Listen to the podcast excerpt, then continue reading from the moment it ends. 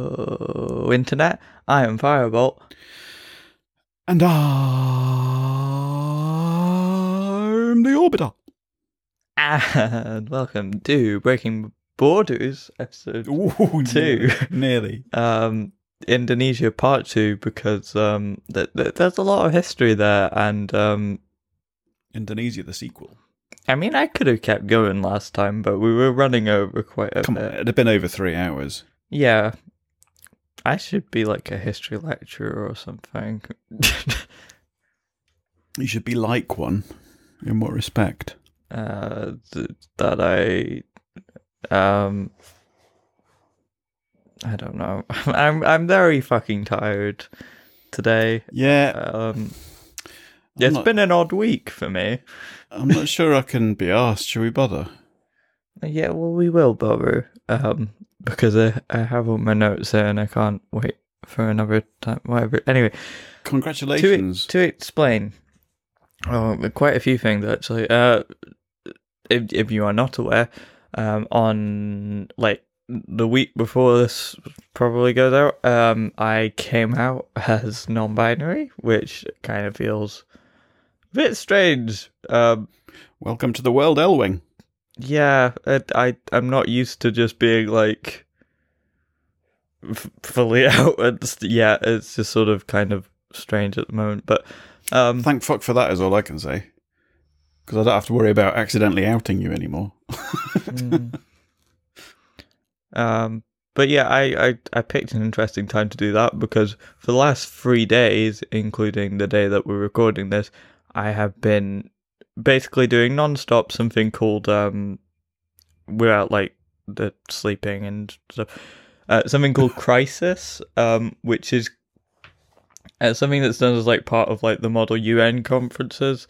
Um, but it's sort of like D&D in suits I've heard it described as basically you send off directives to like a back room to d- do what you want with your nation or your character that sort of thing it's kind of I I ended up being quite peaceful which I was surprised by I wanted to take back Berwick I I was Upon playing Tweed. I was playing Mary Black in a uh, 2048 Scotland that has become independent. And this was um, the thing in which you um, killed Coldplay, wasn't it? This is what we were. Yeah, I, I bombed an English Conservative Party conference and. Not actually. Uh, I mean, um, yet. mm. uh, yeah, no, th- th- they invited Coldplay for some reason because you know which neo-fascist government doesn't like Coldplay. Anyway, yes, that's boring to people that aren't actually a part of it, which I found Well- quite a lot. I have been on virtual placement all week. I should have been in of the first of three weeks of being in, in schools, um, but obviously that's not happening at the moment. So we had a virtual replacement of that online. So I've just been, it's been a long week, and stuff. Mm. don't know whether I don't know what tonight's episode is going to be like. We're gonna we're gonna find some more stuff out about Shall- Indonesia. I I know we had a bit of feedback from the wonderful Craig. Yes, who has has sent us this beer Peaky um, Blinder? as a congratulations for my coming out. Yes, um, and uh, It's I- very nice. it is it is nice. Peaky Blinder, black IPA. Mm. I'm not quite sure what the flavor is, but I like it. Um, where is the Black Country? This is where it comes from. Um, It's in the Midlands or something. I don't know. uh, yeah, Stourbridge. I don't know know. where that is. So, anyway, um, so yes, thank you. Uh, we had a bit of feedback from from him. So, and actually, um, I should mention the uh, I did uh, I took part in the After Dark Podcast Network quiz and pub chat last night, and it was good fun. Yeah, I had to choose between yeah. Drink- West Midlands. I had to choose between drinkies and games with my student teacher colleagues from uni or the After Dark Network quiz, and it was neck and neck. And I basically sat down at quarter past nine, and it was going to be first come first served.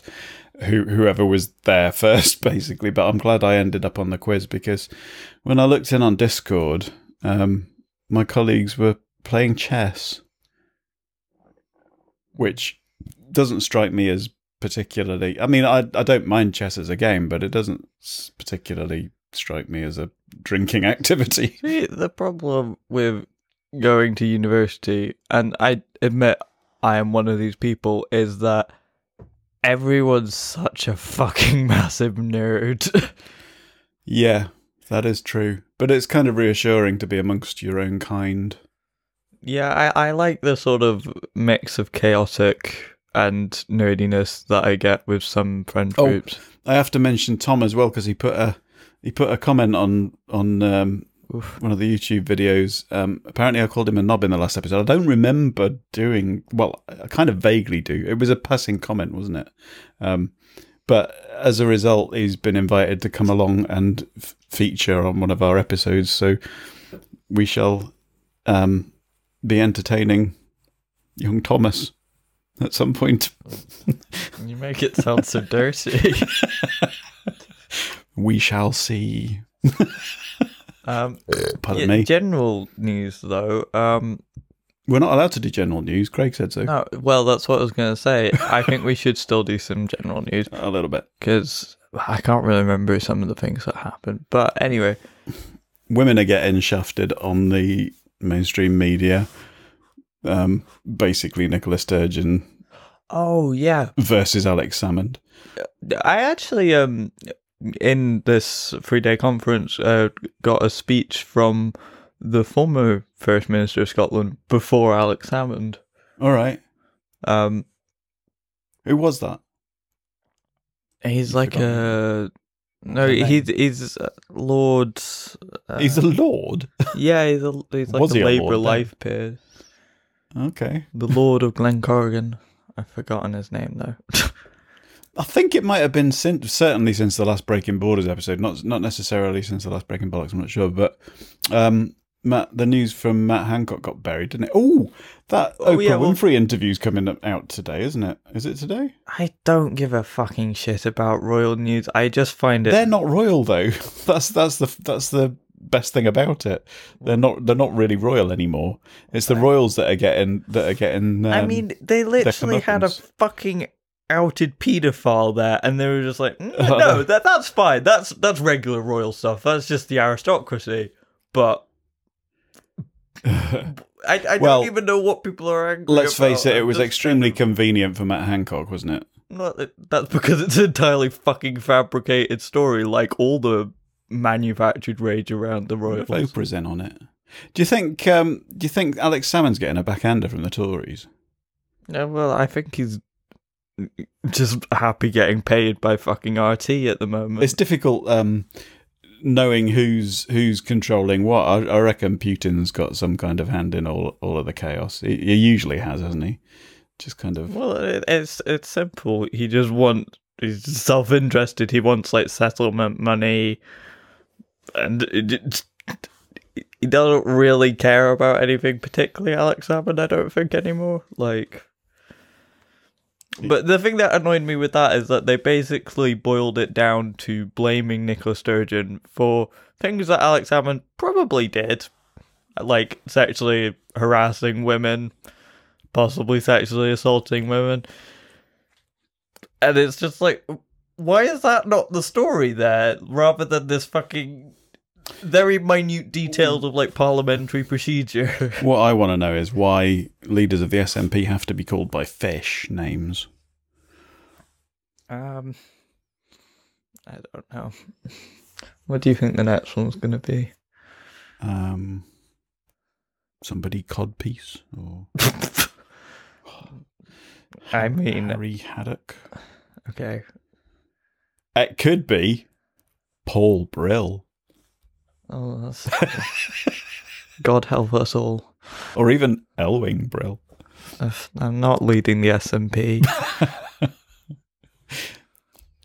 For those who don't know, a brill is uh, another kind of fish. Yeah. Anyway, um, which I didn't know until I was way too far into my life to.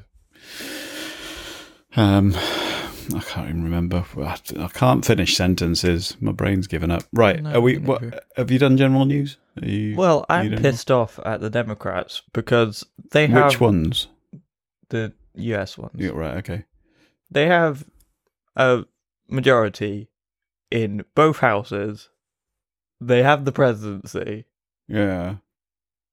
and yet they still don't pass fucking minimum wage Okay. Because their own party Oh. Yeah. Sorry. Carry on. voted against it, and the leadership basically did nothing to push it. Mm. Like they just don't fucking care. They just uh, it fucking annoys me. This might be out of date by Thursday, but I don't know. It's not really. Well, it kind of it is related, but it's a different country. It's our country. Well, it's not actually our country. It's England. Um, I don't know what the Scottish position is on this, but um, I think half of the nurses are about to go out on strike Yeah, because the government's just turned around and given them a big fuck off. I mean they got a one their pay rise, which is actually a real terms pay cut, which doesn't even cover car park costs, which I thought they were meant to be getting rid of, but. I mean, it just seems like Well- a fucking stupid thing to charge your own staff car parking charges for the NHS. We, do, we you don't even get charged as a visitor at um, Aberdeen Royal Infirmary. Oh, but It's just it's like you just free park. they've privatized it so much at this point. It's just disgusting. Which is why I say I don't know what the uh, what the deal is at the moment with it because NHS Scotland's separate, isn't it? Yeah, I, would guess that would go through a separate procedure. Um, especially as I think Is your laptop about to take off? yeah, it does that occasionally. Hmm. Um, this is computers, isn't it? It is. Anyway, uh, I think like didn't they like send payments to nurses because they thought that the UK wasn't actually paying them enough, or was that something else? Um, I don't know uh, if that's uh, if we, what you're referring to might be um, carers allowance. They um, give carers uh, an extra payment twice a year because um, they don't think that carers allowance um, paid by the DWP is enough. So Scotland give an extra bonus every six months. Um, but yeah, I mean, I think the sort of goal of all the sort of posturing around, um, the whole. I mean, they they've made it into a Sturgeon thing when it's really just Alex Salmond probably raped some people, and that's something to do with the SNP. So therefore, like trying to present it as this story of like, oh, could su- support for independence be Well, faltering? I said at the beginning of the year that it's going to be smear campaign after smear campaign until May, and they just to Yeah, just- try and stop that. the uh, stop them getting seats. Tories could literally break the law and kill thousands of people, Well, that's the and thing. they either get swept See- under the rug or literally presented as Superman, as Rishi Sunak has enjoyed for the What- last couple of weeks. What what I find particularly galling is that um, they're calling for Nicola Sturgeon's resignation before the case has even finished, on the possibility that she may have broken, uh, misled somebody and, and broken ministerial conduct rules, uh, uh, and yet they're not calling for the resignation of their own cabinet members who have been through court and found guilty of criminal activity while in the cabinet. Yeah, well, it's because like breaking the law is kind of par for the course with this cabinet. Like, It's almost like it's all right to break the law as long as you. It's, it's all right to fuck people over as long as you're honest to their face about it and tell them, yeah, we're fucking you over, and they still let you do it. But I they weren't honest about it. There was, it was that they weren't publishing who were they were giving contracts to. I felt that that was the issue. Uh, yeah, at the time, yeah, yeah. But it's like, no, I don't know. I mean, I think we were all pretty aware that they were handing contracts to their mates. Did they ever release that Russia stuff? No, I don't think that's ever actually been released. It was meant to come in after the 2019 general election, and Maybe- they were just like, "Yeah, look, we didn't bother to investigate that because it would absolutely implicate us." It's almost like they kept Dominic Cummings around just long enough for people to forget about the Russian thing before they got rid of him. Oh, I mean, he was a convenient scapegoat a couple of times, I think. Yeah. Yeah, keep keep your distractions close. Anyway, should we move on to some Indonesian news? Uh, if you want What we got? I got a dragon slayer here. a dragon slayer, Yeah, a prehistoric Australian goanna seduced the mighty Komodo. Apparently. Don't know what this is about. The world's largest living lizard, the Komodo dragon, reproduced with a species of lizard only found in Australia. What's this study into unusual breeding habits? Okay, so that's that's news. Uh, what else is happening? Uh, black babbler found in Borneo. And there's not an awful lot going on. Ten rescued Well- orangutans are returned to the wild. I went to Al Jazeera and found some more interesting stuff. It's not Oh, yeah, yeah. necessarily um, That's good. just about Indonesia, but it involves Indonesia to some extent. Um, I mean, there's stuff about uh, like private, privatized COVID vaccines. Yeah. Um, can have a look at that quickly. Um. Oh, that was five weeks ago. Yeah, so they're uh, allowing private companies to import vaccines to speed up herd immunity. But um, yeah. Yeah, I'm, I would be interested because I mean it's been I think quite a different situation in like the UK in terms of getting vaccines out because like a lot of it I think has actually been produced in the UK or with people that we have like already pre-established deals with. Mm. Um, so a lot of countries that like didn't really have that so much, either because there wasn't so much of a necessity for it, or they just don't really have the infrastructure to do that. Um, I'd, I'd sort of having a very different political situation around vaccines Yeah. Mm. because I've noticed that the particularly the AstraZeneca one, it's got very different opinions in Britain compared to like the rest of Europe. Yeah. Like there's a lot of skepticism around it outside the UK. Mm. Um, rights abuses against Indigenous people. This is this is a couple of weeks old, but it would have been since the last episode. Um, Well, uh, we might get onto that because um, Well, this is this is a recent thing, so obviously there'll be something in history that you've been looking at then, maybe, but it's Yeah. something that's coming. I mean it would have been a little bit further back, but yeah, definitely there is. Basically, um, there's a lot of countries at the moment uh, that are trying to mitigate the economic um, consequences of the COVID um, pandemic by reviving their economies, and uh, the NGO Forest Peoples Program has found that. Um, forest clearing and new mines and stuff like that are uh, supposedly a good way of clawing back some of the money, even if the indigenous communities in those areas um, basically lose their home um, to fund it. So, uh, social environmental protections for indigenous communities have been set aside in five countries in favour of new project projects. So, there's a rise in violence and deforestation. Mm. Um, Yeah, well, I found that interesting because on my course uh, to do with like ecology and environmental science, um, we're beginning to move on to the human part of that um, rather than just like how all these systems work normally, um, which means quite directly confronting that capitalism has played a very big role in like speeding up basically stripping the world's countries of all their natural resources to pay off debt with exorbitant interest rates that are lended to them basically as like a price for being colonized yeah.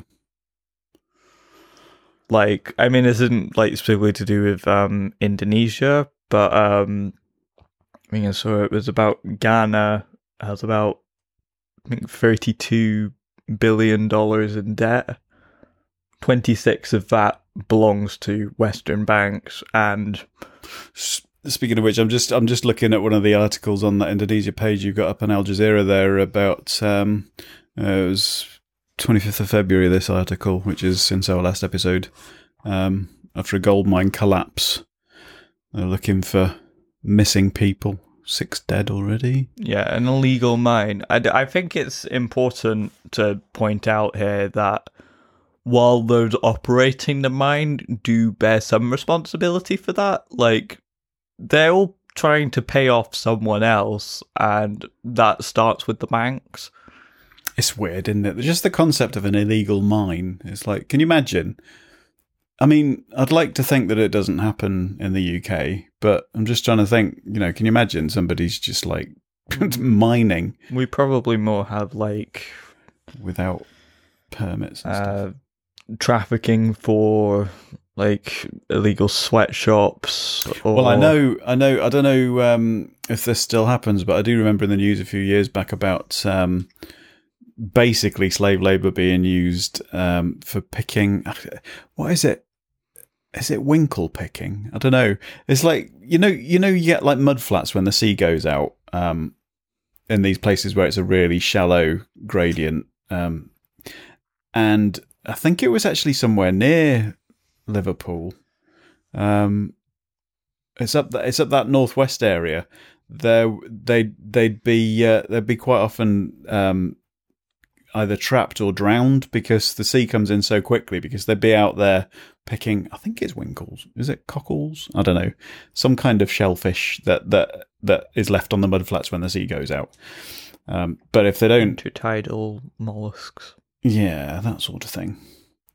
Um, but I don't know if that still happens. But they used to have gangs of um, slave labor kind of people picking stuff there and getting drowned when the sea came in and stuff. Yeah.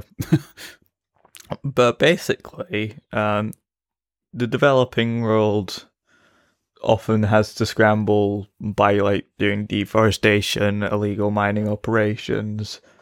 I mean, this is a gold mine, so very valuable stuff, but it's quite dangerous, obviously, and presumably, th- th- when you're doing that, the conditions are going to be quite fucking awful. Like they're going to be down there. I mean, here, like it, it collapsed and killed six, but like the conditions that they're under will probably affect others for life, and probably Yeah, but I mean, obviously that means there's not there's not the correct sort of safety um, legislation in place to well, I mean, it's illegal. Yeah. Which means if there are any regulations for safety in a legal mine, then they're not enforceable because it's you know it's not officially there, is it? So they can't kind of and like like we've got the health and safety executive here. If there was a mine and it was legal here, it would have to follow certain guidelines for safety. But with it being an illegal mine, there won't be those guidelines, which is why it perhaps collapsed because there aren't. I don't know what their HSE um, health and safety situation is in Indonesia for, for legal operations, but Well, my guess is because a lot of Indonesia is rainforest, Yeah. um, where some of these natural resources would be would be quite hard to like effectively police. yeah, mm, Um, because I did see that about Brazil in that same documentary, which I think was Surviving Progress. If anyone's interested, um, of like how Brazil polices um the illegal operations in the Amazon because yeah, that's going to be a big thing in Brazil. And th- they don't really effectively have that much power. And the power that they do have is to shut down operations of people that is sort of like, yeah, you're doing the bad thing, but like you're not really the one at the top of this here because like a lot of the politicians in Brazil actually like own quite large operations. yeah. I wonder how much the general Agrocorps. population know about that. Like, d- um, what I'm trying to get at is it's interesting seeing that and talking about that corruption from outside Brazil. I wonder how people talk about the high up politicians from outside the UK. Really, probably the biggest um, corruption thing here is to do with property markets. Yeah. It's just the housing market and the housing crisis here are basically the same thing. Hmm. So, um, do we got any more Indonesian news before we head into? Um, I mean, it's not Following up on- specifically Indonesia, but it's it's. I think in the area. I mean it's noteworthy of um, Indonesia's like political and geographical influence on the region. Um, of um, I'm guessing FM might be like first minister or foreign minister. Um, Indonesia's XFM saying that the Myanmar um, crisis, which I haven't been following particularly closely. Um, I saw that there was a Yeah, I haven't. I mean, I'm not sure whether or not it's because it's kind of um, still ongoing and has just sunk out of the news like things do, or because I haven't been watching as much news. But I do, I do tend to catch some news every day, even if not as much as I did before. So, if it was still in the headlines, um, I would probably know about it. But that doesn't, as I say, mean that the, that the problem's kind of gone away. It's more likely that it's been squashed or um, I don't know. I feel like the spotlight is just elsewhere now. Yeah. I mean, uh, I've I've seen a lot more stuff like before the coup. I think around about um, the treatment by the military of the Rohingya people, Yeah. um, which I I found interesting because it's sort of, and I think this is something that um, Indonesia somewhat shares, as we'll get into, where or really a lot of countries share, where the army and the government aren't necessarily like one and the same. Well, they're not now, are they? I mean, well, they are possibly now. It depends. After the coup, the military kind of took over, didn't they, in Myanmar? But it, it, it sort of What- feels very weird from over here because it's sort of like, well, the government takes actions and uses the military to do them. Like, it would seem weird over here for the military to just overthrow the government. Mm. It, it makes you wonder what what what it would take for that to happen. Because I assuming at some point the military was under the um, command of the government, if you like. Um, I think it's there. sort of situations where the military sort of gets its own sort of political power. Yeah. Um, I noticed on that headline about the the uh, Indonesia's ex foreign minister, it says ASEAN. Who's that? What's that That's- organization?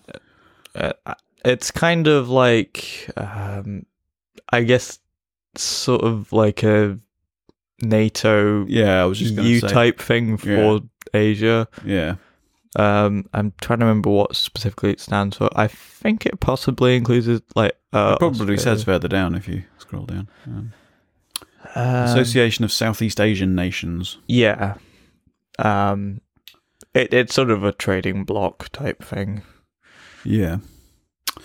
So yeah, they Which- he's calling for them to stop shooting at innocent civilians, and that was only a few days ago. So it seems like it's still happening. Yeah, it says here about um, Indonesia chairing ASEAN in um, 2011, which we'll get into how in the later stages of modern development they sort of assert their influence on the global stage. In terms Right. of that.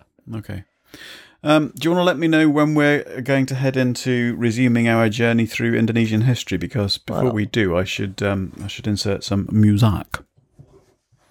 Uh, yeah, I think the rest of this is mainly about. I mean, there's mo- the monsoon thing, which I think we may have covered last time. Yeah, well, that's the thing. There's there was a thing I picked up on was a volcano, but that was Ooh. five weeks ago. So That's interesting. Uh, Indonesia banning mandatory religious attire. Ah. did we not cover that last time? No. I cannot remember. My brain has turned to mush. Okay, so before we resume our journey through Indonesian history and you remind us of the story so far, do you want to give us a story so far first before I do a bit of music? Oh god. Right. So basically, basically, Potted history.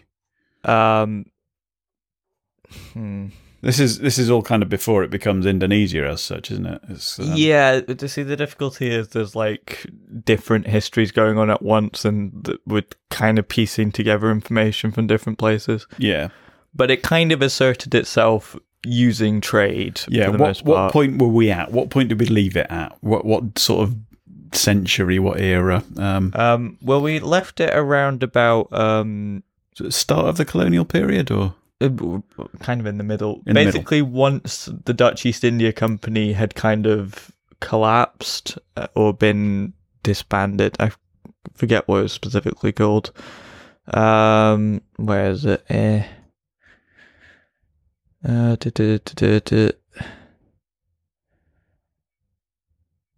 Hold on. da Yeah, it, it was ter- it was terminated um, by the Dutch government. I'll be back. I don't Um, know why that came out with a West Country accent. But. Hold on. Yeah, but basically, kind of what's more interesting is how like different religions came in. So, like, you had initially a sort of synthesis of Buddhism and um, Hinduism coming in with indigenous beliefs, um, establishing itself in various kingdoms, which kind of used Chinese and Indian trade to gain power. And then there was this whole thing about um, quite a prosperous period with the Majapahit. I always say that. I think that was right. Well, Um, and then like Muslim All of this- kingdoms came in. all of this is in the previous episode, isn't it? Yeah. So we're kind of that's the stage we're at. Um, We're at the stage where, um, yeah, we'll get into that. Anyway, if you want to start, Well, fir- uh, first thing I'm going to do is I'm going to correct something that I did with the pieces of music in the first part. Um, one of them, um, I ended up playing a sort of uh, modern version of the um, Tembang Sunda, didn't they? Um, it's uh, uh, music that evolved in the mid 19th century, um, but uh, the one that I found on YouTube was a bit sort of poppy. So this is the this is the um, vocal and instrumental music, um, two parts. Solo vocalist accompanied by indigenous music instruments such as rebab, suling, and kacapi indung. Ah. Initially performed at private events such as receptions, um, and recently started being performed at public concerts as well. So this is the original Tembang Sunda, not the poppy one that I played last time.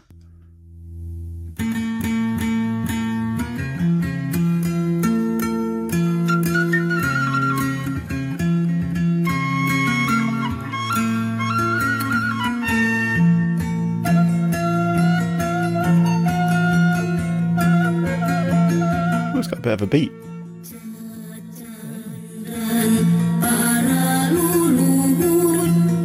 oh, I think um, this is actually part of um, in Civilization Five. They use this song in the soundtrack for Indonesia. This actual song. yeah, the tune at least. All right, okay. I, I'm guessing it's a fairly traditional tune then. Perhaps, yeah. Um, this is uh, singer Nani Sukmawati. sorry. It's not funny, I'm sorry. I'm being very childish. Sukmawati?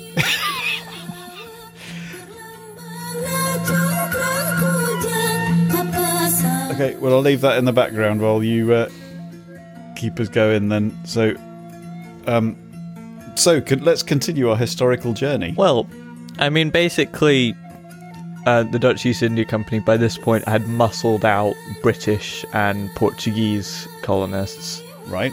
um, kind of cordoning them off in areas and kind of using various political and economic mechanisms to force people to trade with them, essentially. Right. Um, and they, they kind of just wanted the spices without actually contributing any value to the people around them. I mean, it seems like all all over that region, the huge region, um, that that sort of Central European and Western countries are basically just fighting to get control of the resources. Basically, isn't it? It's kind of Yeah. I mean, it, it's sort of. exploitation, basically. The Ottomans also did this to some extent. It's just, I think they had more of a territorial empire, Yeah. like the Russians did. Um. But like a contiguous land empire, I mean, rather than going off overseas and. So they were called what? They were called the Dutch East India Company. Well, they had a Dutch name, um, which I've forgotten, but um, that's what they've been. So was that was that um, actually like a what we would think of now as a private corporation? Yeah, I think so, but it got a lot of money for the Dutch government. Right. Okay. Because I'm just thinking, like, could you equate that to the similar sort of thing where, like, a, a say a British or an American oil company has a lot of influence in a particular region or sets up in a different country. Oh country? yeah, fun fact. You know It's not actually the everyone, Dutch um, government that are in control, but they support a company who kind of have a lot of control there. Yeah, they, they kind of. I mean, it, it's sort of quite complex economics where it's like that they inject the cash into Dutch society. I'm not sure how much like money went directly to the Dutch government, but you know, it goes to them in taxes as well, to some extent. Yeah. So it's like sort of state sponsorship. uh, I guess. But fun fact, uh, Norway, all the sort of high tech stuff they have in Norway, a lot of that is gotten from colonial gale gains over oil companies, which Norway owns quite a lot of. Right. Okay. I, I just don't like because I'm learning a lot about like how all the countries that we normally sort of praise and it's like oh they're so progressive. It's like yeah no they, they don't care about that when it comes to foreign policy. Yeah, I mean, there's this close links between Aberdeen and um, and Norway. Like, uh, I know when I was at the airport, there's there's regular, multiple daily flights between Aberdeen and Oslo and Stavanger, and you know, there's a shared interest there. All that North Sea stuff going on. mm. I'm assuming there must be a a line down the middle of the North Sea somewhere where it's all kind of Norwegian on one side and British on the other. And, Oh, well, that's probably gotten even more complicated now. But uh, uh, Norway one of those countries that aren't? It's in the European Complete- Economic Area, Yeah. so it will follow some of the same treaties. Are we still in the European Economic Area, or are we? Uh, don't think so technically, but we kind of effectively are through the deal that we kind of have to follow. Yeah, but uh, I did notice actually, there's coming back to news that the EU are again threatening very soon to take legal action against the UK for breaking the um, rules about the uh, Ireland border. Mm. Well, I mean, basically the reason for like those things is like um, to stop fishermen literally ramming their boats into each other, which genuinely happened. Oh yeah, I remember Iceland. that. Yeah, I remember that happening. I remember that being on the news. Yeah, Was that in the eighties? uh, late seventies, early eighties, I Yeah. think. Um, um, but yeah, basically, kind of part of the reason um, that uh, the Dutch East India Company even falls is um, stuff going on in Europe because what's happening at the end of um, the 1700s is the French Revolution. Right. And this is when Napoleon rises to power and then goes and invades the Netherlands. Oh wow, we're getting into celebrity now. Well, well, revolutionary forces go and invade the Netherlands. Napoleon's in there somewhere stirring shit up. Yeah. Oh, you got me thinking about um, Bill and Ted now.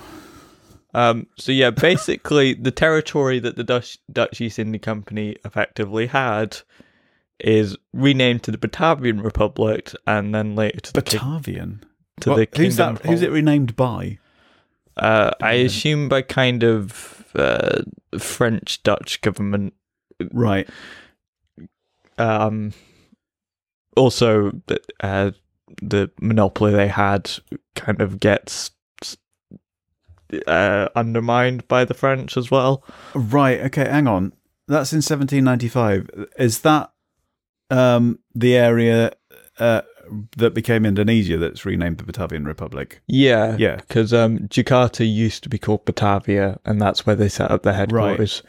Which is interesting because I'm just reading the next point you've got on your document about Napoleon renaming the Netherlands. Uh, yeah. Well, I I think he kind of changed it to um whatever suited his monarchist plans Right. because he was installing his brothers and cousins in all sorts of seats of power in Europe. Um, Wait, was there more than one Napoleon? Because I noticed you got Napoleon the First there. I think quite a lot of his um, well, yeah, I I think a lot of his descendants named like themselves after him. Yeah. because he's quite a I mean controversial but um one of these like great historical figures I this, suppose. I mean, looking at the dates, this is all kind of leading up to um, the 1812 overture, isn't it?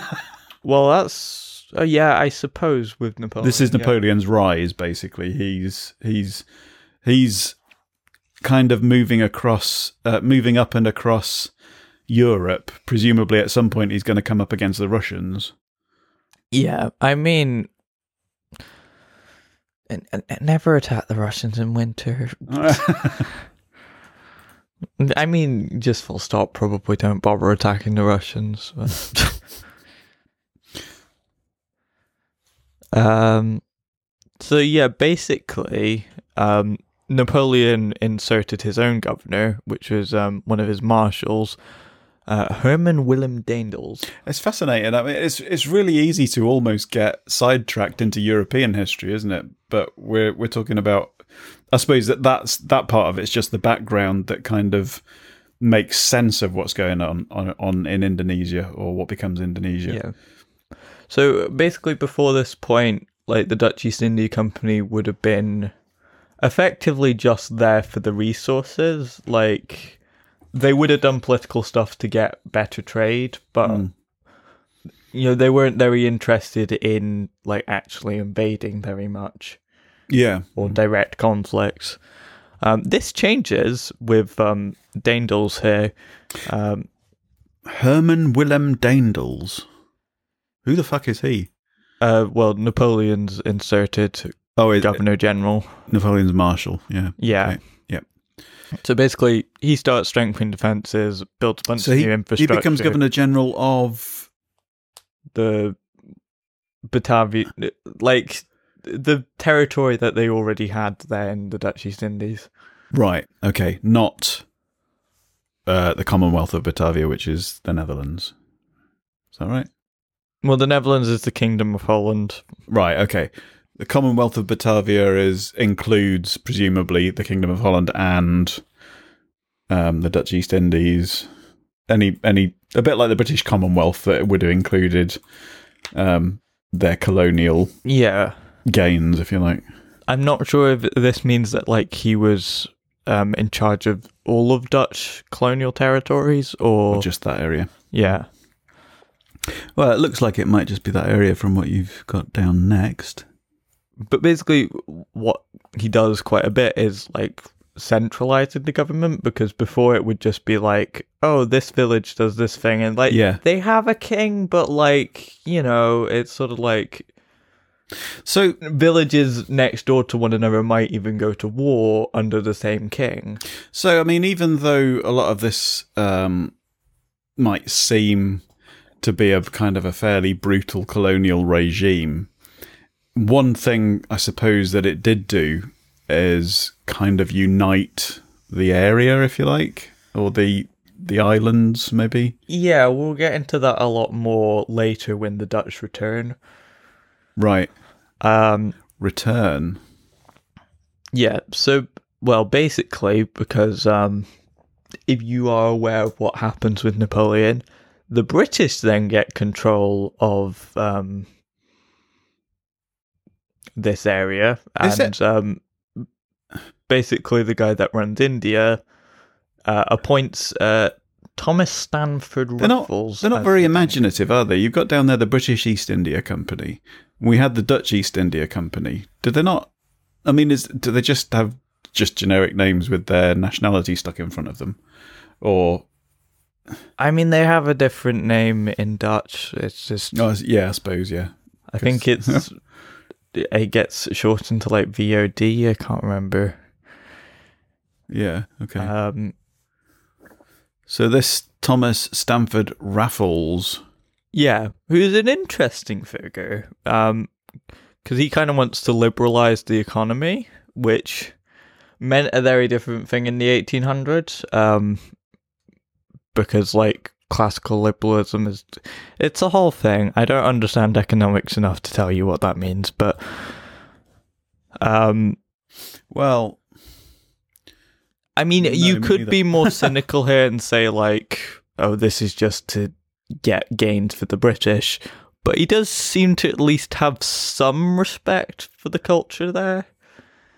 Um, right, okay, However, be aware most of the information for this does come from Britannica. They might be a bit biased here. um, yeah, he rediscovered Borobudur, which I found interesting. what is Borobudur? Well, um, way back in like the 900s, in um, that period, Is it a temple by the look of what you? yeah, it's a. Buddhist temple, I think. Yeah, Ah. Buddhist temple. Um, it was sort of built during a period of prosperity in Java. Yeah. Mm. um, and even published like a history book of it in 1817 before returning to England. Right. And he even further centralized the government um, and basically put it into um, hang on, what was it? It, it kind of uh, the Dutch sort of operating on a pseudo feudal system um, right. to try and like put their influence there. Now, my history is very, my historical knowledge is very patchy, but to me, feudalism, um, the only f- reason I know about feudalism is from my studies of English history, where they'd have like a lord of the manor and um, people would live on the estate that he owned. They would be fed, but that would be it, and they would work the land. Essentially, how it works is like you get awarded titles with land um, for like services to a certain person, and that's how power is distributed. Right. So I mean, like for instance, you'd be you'd you'd you'd have responsibility for a strip of land, and you would work that land, and in return, you'd be fed. Yeah, but then you would pay certain taxes and provide troops to your liege, Yeah. going all I the way mean- up to it like a king. I know it's uh, I know it's not. I mean, it does seem metaphorically and in essence, it does seem very similar to what happens in modern society. It's just that there's there's money involved. you know, you you've got your own patch, you've got your job. But it's like you kind of work the most of them pay tax directly to the government Yeah. rather than paying it to one liege to another. It's not like this whole chain. right. Okay. Mm.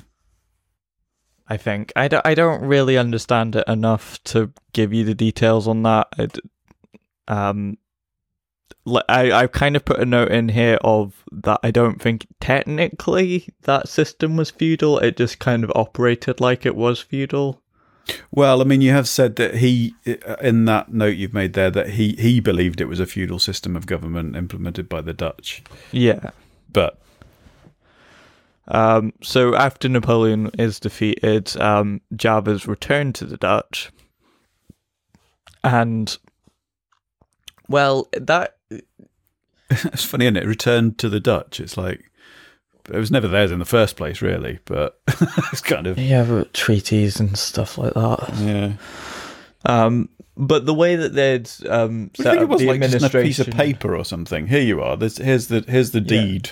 Here's the here's title for that. a thousand years of rich culture and history. I mean, That's that, that's that's essentially global feudalism, isn't it?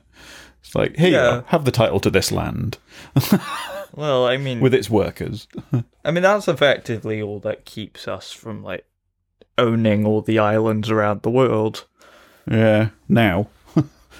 Yeah, well, it's pieces of paper saying you own this, and um, if you disagree, I have a bigger army than you to say no.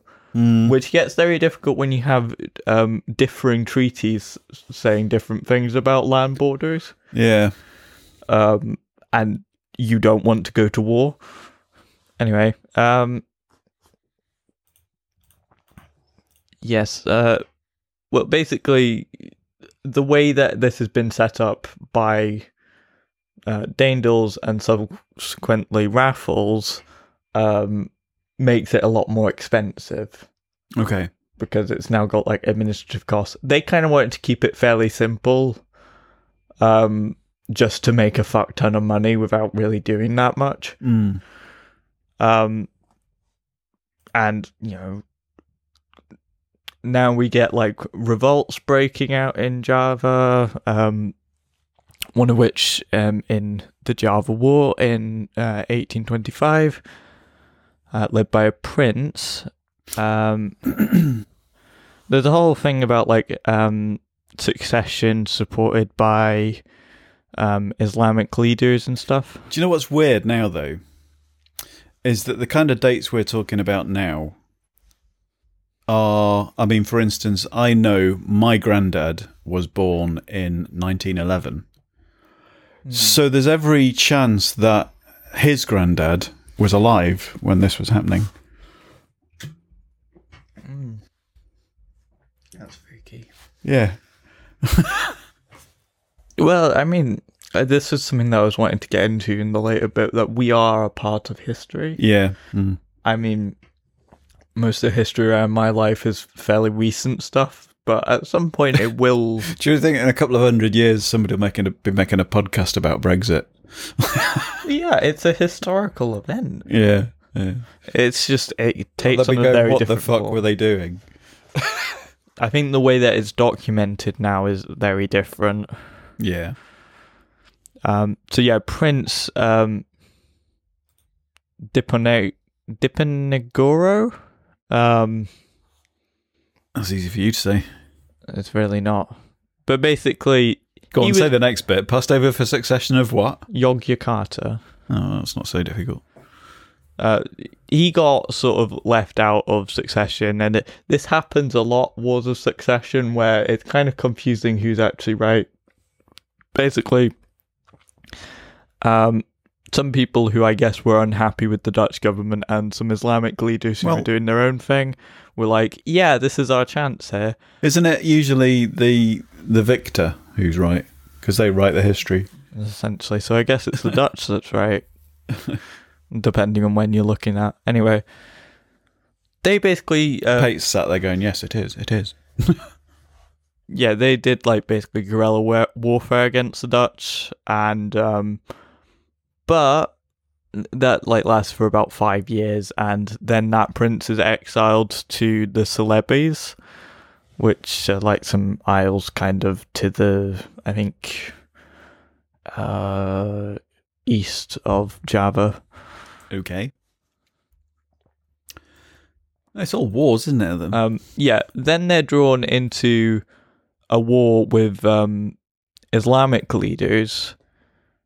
Um, this isn't actually like a war between the Dutch and Islamic leaders. This is Islamic So- leaders fighting one another. I mean, this is a pretty tumultuous period. You've got you got the Java War, uh, a revolt, a, vo- a revolt breaking out into the Java War in 1825, and then what is it like? Five years of challenge against the Dutch authority, and at the same time, you've got the Dutch being drawn into another war well, yeah. Basically, they in Western Sumatra. they supported the locals um, as opposed to the Islamic leaders. Um, and they managed to keep that going up until 1837. The Padris, which are the Islamic leaders. Mm. Um, okay, so now we get into 1830. Johannes van der Bosch um, devises something which Uh, can I tell my Discord server to please fuck off? It is slightly distracting, distracting when a message comes out saying we are frogs. hmm I'm just gonna mute this server here. For, like, and I shouldn't post memes before doing a podcast. No. There we go. Uh, there we go. Sorry about the uh, interruption there, folks. We shall resume very shortly. Um, basically, what he implements is something called the culture system. Now, th- we'll get into this later, where it becomes quite interesting how Dutch politicians think about this. Yeah. Um, but basically, this means that every village's production, one fifth of that is set aside for export, which would be paid to the government. And that's like their form of rent, basically. so that's like almost like us paying 20% tax, but it's in the form of goods um, or yeah. pr- pr- produce. Well, basically, they're assessed for how much they think that they should be paying, and if they give back more than that, like they pr- have a particularly good harvest, and they give more than they were expecting, they get some of that back. Um, but and this is quite, this is kind of glossed over here. If they return less, then they just have to make that up. So it would be like having a um, a set level of tax that we're expected to pay, and if we earn more than that, we get some of it back. But if we earn less, we have to make up the difference. And just to drive home just how much the Dutch were basically extracting value here, it made up a third of their budget, this system. The Dutch budget, Yeah, the Dutch government's budget, a third of that came from revenue from the culture system. a, th- a third of their budget came from a fifth of another country's output, Essentially, yeah. which means that a fifth of that country's output is more than a third of the Dutch's. Well, there's a bunch Budget. of like market stuff going on here that makes Yeah. it a bit more complicated, but yeah, kind of. So basically, that area is actually more affluent, or it would be more affluent if the Dutch weren't taking. Well, yeah, th- they do have some costs to run it, but the idea is that the revenues are so great from this system Yeah, Um, yeah, seems a bit of a con, really. But it- kind of basically the idea is, you know, that money was going mostly to the Dutch from the culture system, which mean meant that they they weren't developing the area very well. Yeah, yeah. Um, Um, but I mean, the, the, this is all that time that we look back on and see that this was sort of very early industrial era for our development, wasn't it? Our Western development. The the countries that are that are kind of we think are the biggest problem with climate change now are the ones that are developing now. But if we'd allowed them to develop when they could have done, they'd have been developing alongside us instead of yeah, a couple of hundred years later. and th- that's still going on. Yeah. Um, this is kind of off topic. I wonder, I wonder if that means, though, that our development would have been slower. I mean, I suppose in essence that makes sense, but it might have been better if that was the case, because maybe if we developed slower, we would have done it with a bit more. Well, why do you think sense. this rather small island in Europe started the Industrial Revolution first. Yeah, that's true. Basically, basically, we a bunch of fucking raping the slave rest of the planet. yeah. oh dear. oh, and it, remember, the Dutch are also probably engaging in slave trade elsewhere. I'm not entirely sure how much they were doing in the uh, East Indies with that, but It almost makes you feel like Brexit is the rest of the planet sort of ringing us through the streets, going shame, shame. Europe, really. yeah, true, true. Um, but also this sort of thing about like, oh, if you get surplus, you get reimbursed, and if you don't, you just have to make up the difference. That means that like inequality goes up quite a lot between different farmers, which means that you start getting like a like rural r- ruling class sort of like So the farmers that are doing well get more money back, and the farmers that aren't doing well get more taken away. Mm. And at the same time, um, they start making indigo, sugar, That sounds tea, coffee, tobacco, and pepper compulsory to cultivate. That sounds very much like um, the system we've got in place now. Like the comp- you know, the corporations, the rich people get more money back, and the poor get more taken away. Basically, yeah. Yeah. I mean, it's all about what they can pay, really. And yeah, And um, I mean, you could argue that this is because, like, um, I wonder how much of this was driven by the banks back then, because a lot of it's driven by the banks now. Yeah. Uh, so population begins to grow. Um, agriculture, agricultural um, capacity, I guess, increases because of this, but Mm. in a very dubious way, where like very little of the value is actually going to the people growing it. Wonder if there's any um, parallels there. Anyway, Yeah. um, Do we have a, a pausing point coming up anywhere for some muzak? uh, we can try and get to one. So uh, What's happening next then? there's a lot of Chinese immigration, and um, they kind of come into it in a sort of more affluent sense, I guess, um, in sort of like a merchant class, I guess. Well, I was going to say you can kind of understand that to a certain extent because it's really, I know it's a pretty big bit of water, but it's just over the other side of the um, ring of fire, isn't it? The, that what is that? The I'm um, trying to see. yeah, it's just it's like it's next door across that sea, so they're going to have trade routes naturally anyway. hmm Unlike, I mean, there obviously there were trade routes from here, but, But also, this long way. development's kind of mostly concentrated in Java, while other Indonesian places are kind of falling behind. right? Yeah, Um, so there's like a divide there in terms of development. yeah. And um, in the 1860s, humanitarian and private businesses um, attack this culture system, um, which we get into here basically that um, it, what I find quite interesting, they've called it the liberal policy in 1870 Mm. which allows Europeans to basically lease land for themselves from the Indonesian. They can't purchase it.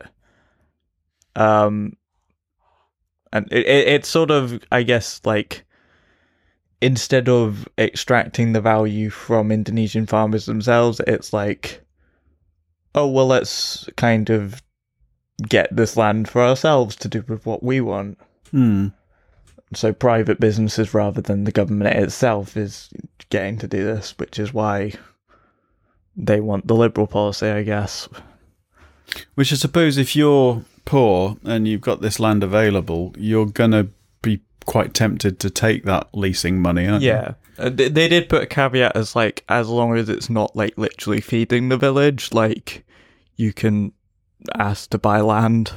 Who polices that though? I mean, like, I don't know. I mean, there must be a, a, a huge amount of pressure. If you're poor, you could um, rent out this field that you've got, um, even though it's going to make you a bit hungrier. But at least you'll have a bit of money. But um, yeah, they managed to increase tenfold values of exports of coffee, sugar, tea, and tobacco. Um, and under liberal policy, more um, like development happened in Sumatra instead of Java, um, See, in plantations.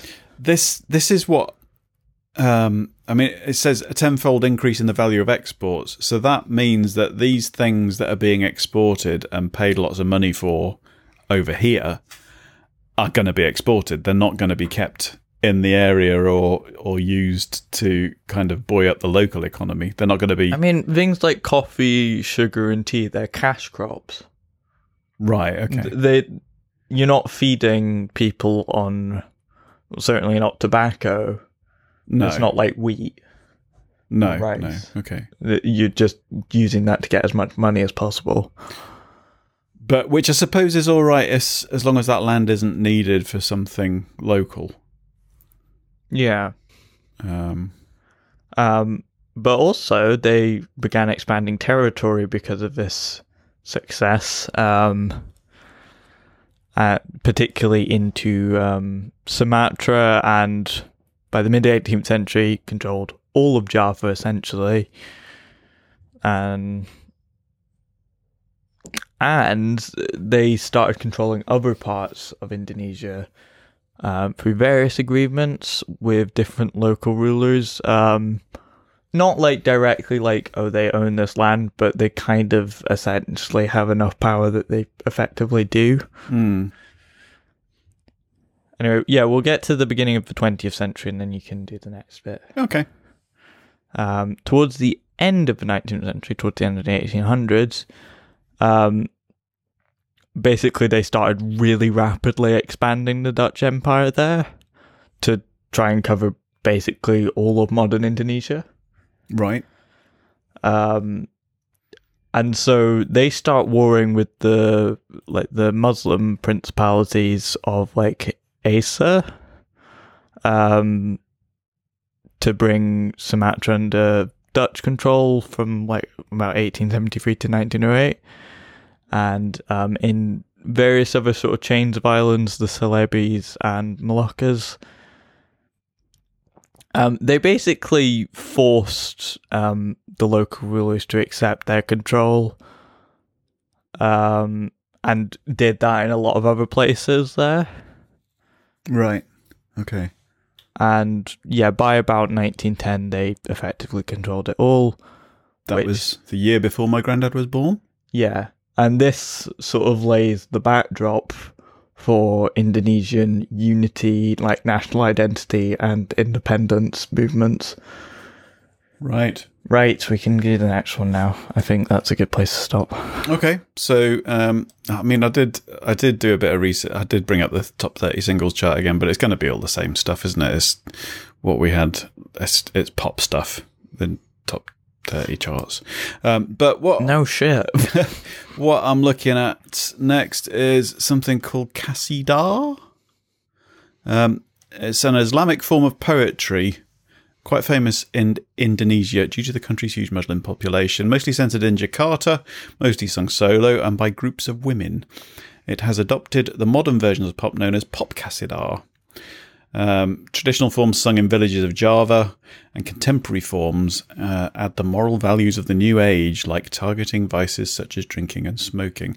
One of the famous all women group of this genre is one I am going to play an example of now, now even, called Nasida Ria. And here it is.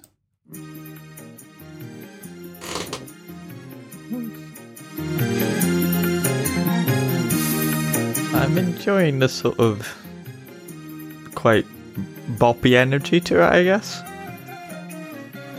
I like the pink and yellow outfits. It's it's a, it's a very sort of strange. Is it pop? Like I don't know. Well, they've got a bass guitar and an electric guitar there. yeah, Um, are they are they bongos? uh, it might be like a tabla. Oh yeah, yeah, yeah. I'm not quite sure what it is she's got. There's an instrument. Um, what is that instrument that she's holding? Um,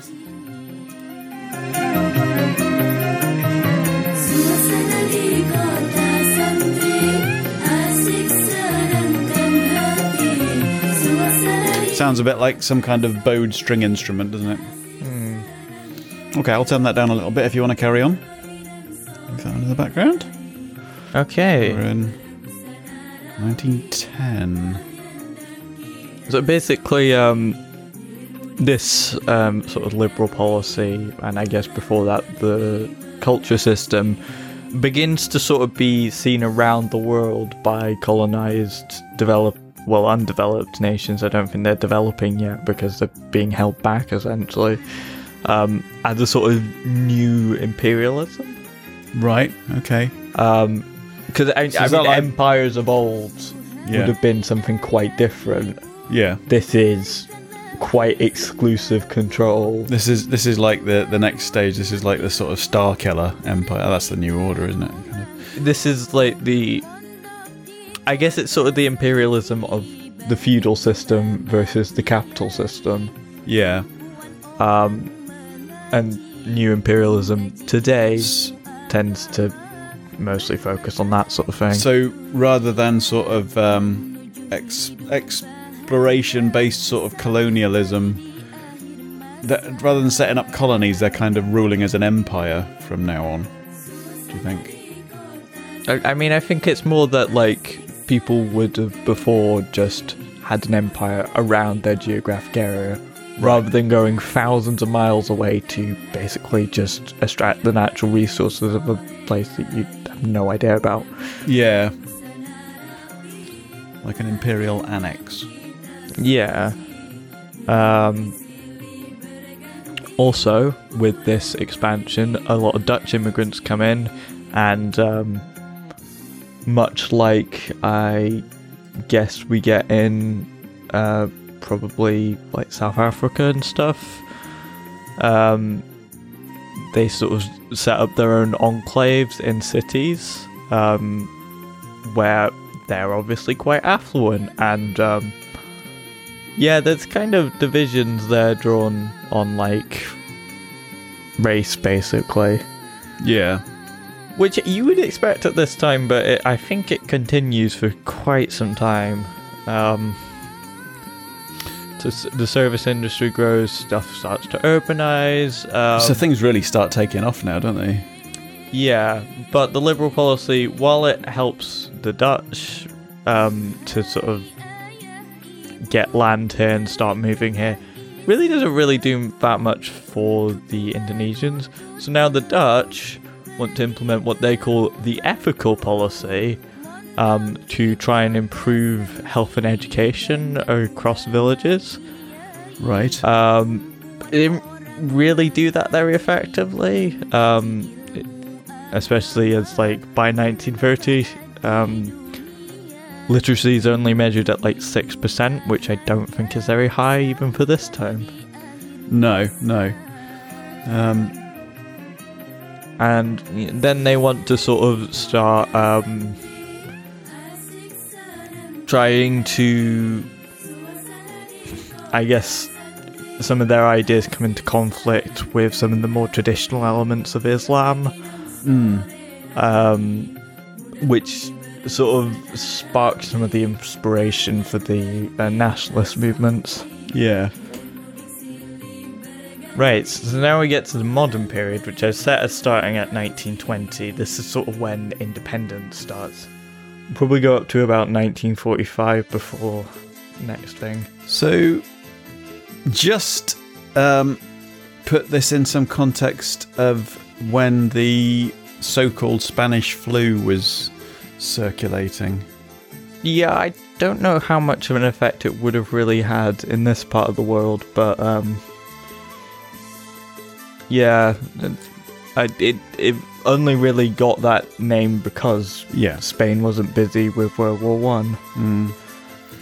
But the twenties, I mean, that that was kind of known as the Roaring Twenties, wasn't it? When they came out of uh, World War One, had, had sort of finished a while ago, and uh, then the Spanish flu did its thing, and th- and then things began to pick up before the depression, Great Depression, didn't they? Mm-mm. So, like the previous conflicts that have broken up were quite sort of um, like it was just sort of like, oh fuck you, Dutch people, like we don't want your control here, like whatever, or we're having our own internal strife, and the Dutch are getting up in their shit. Yeah, this here now is sort of bringing into the idea of Indonesia as an actual country Yeah. rather than just like a territory brought together by the Dutch. Mm. Um, so yeah, it, it, like I said, very diverse archipelago, and they want to create something more modern. Um, It's interesting um, seeing like how these it's, it's interesting to kind of look at how the territory kind of ends up defining itself in opposition to the occupying forces, if you like. keeping in mind as well that um, this is when a lot of the world starts democratizing, Yeah, yeah, and like the monarchies of old um, begin to sort of fall by the wayside. mm. Uh, I mean, the Dutch still have a monarchy. It's just it's like it's not very involved in their politics anymore. I don't think. Anyway, sounds yes. familiar. Well, it is like in a very fucked up way, but like not directly. Yeah, Um, yes, as you can understand, there's quite a lot of um, economic and social inequality here that makes people quite pissed off at the Dutch or just Westerners in general. mm-hmm.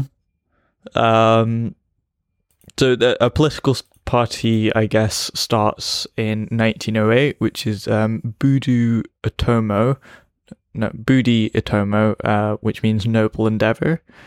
Um, however, this is sort of um, like the elite farmers from before, yeah.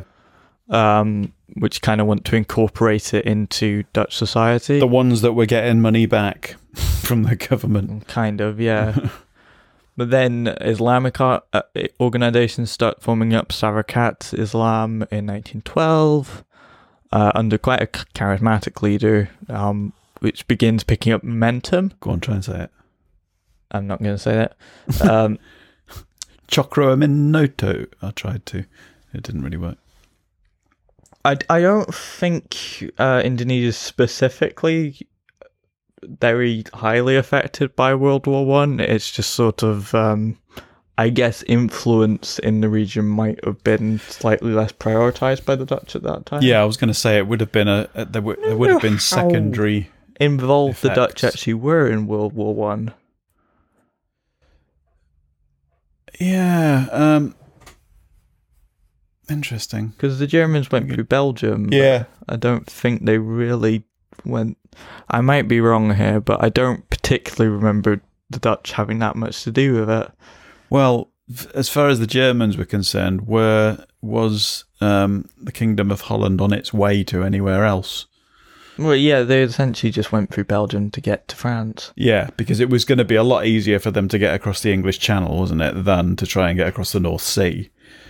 I mean, obviously they would have. It's a lot further.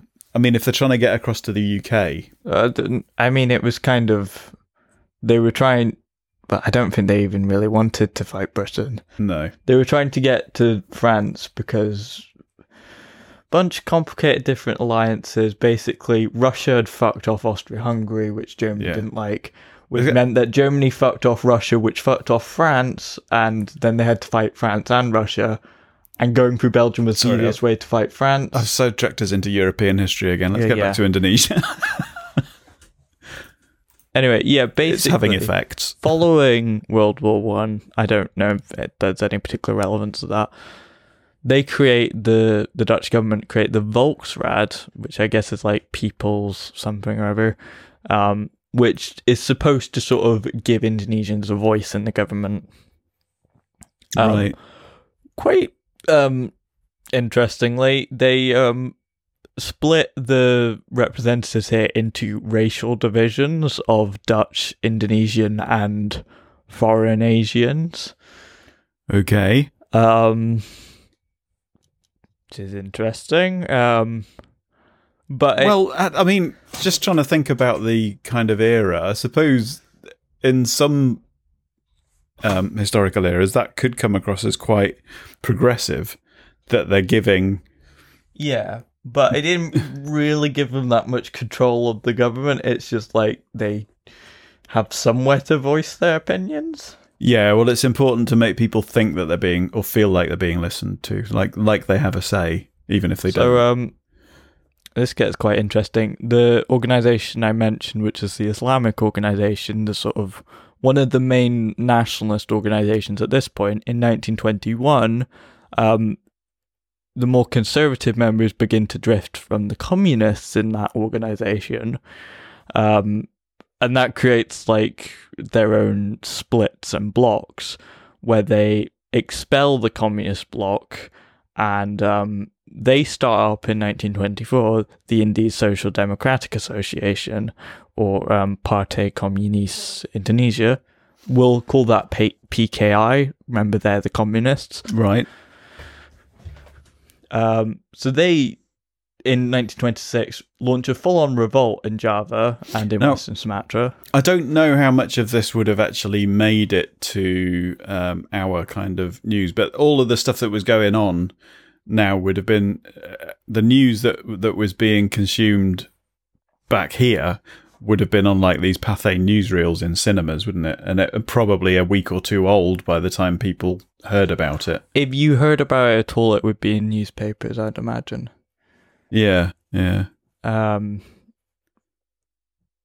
But considering that, you know, there was a lot of stuff going on nearer to home, we probably wouldn't have known much about what was going on here mm. uh, as members of the British public. But much like party politics, um, even now, they weren't especially like organized in their goal, I suppose. And the Comintern, I think, had recently started up. They didn't have their support.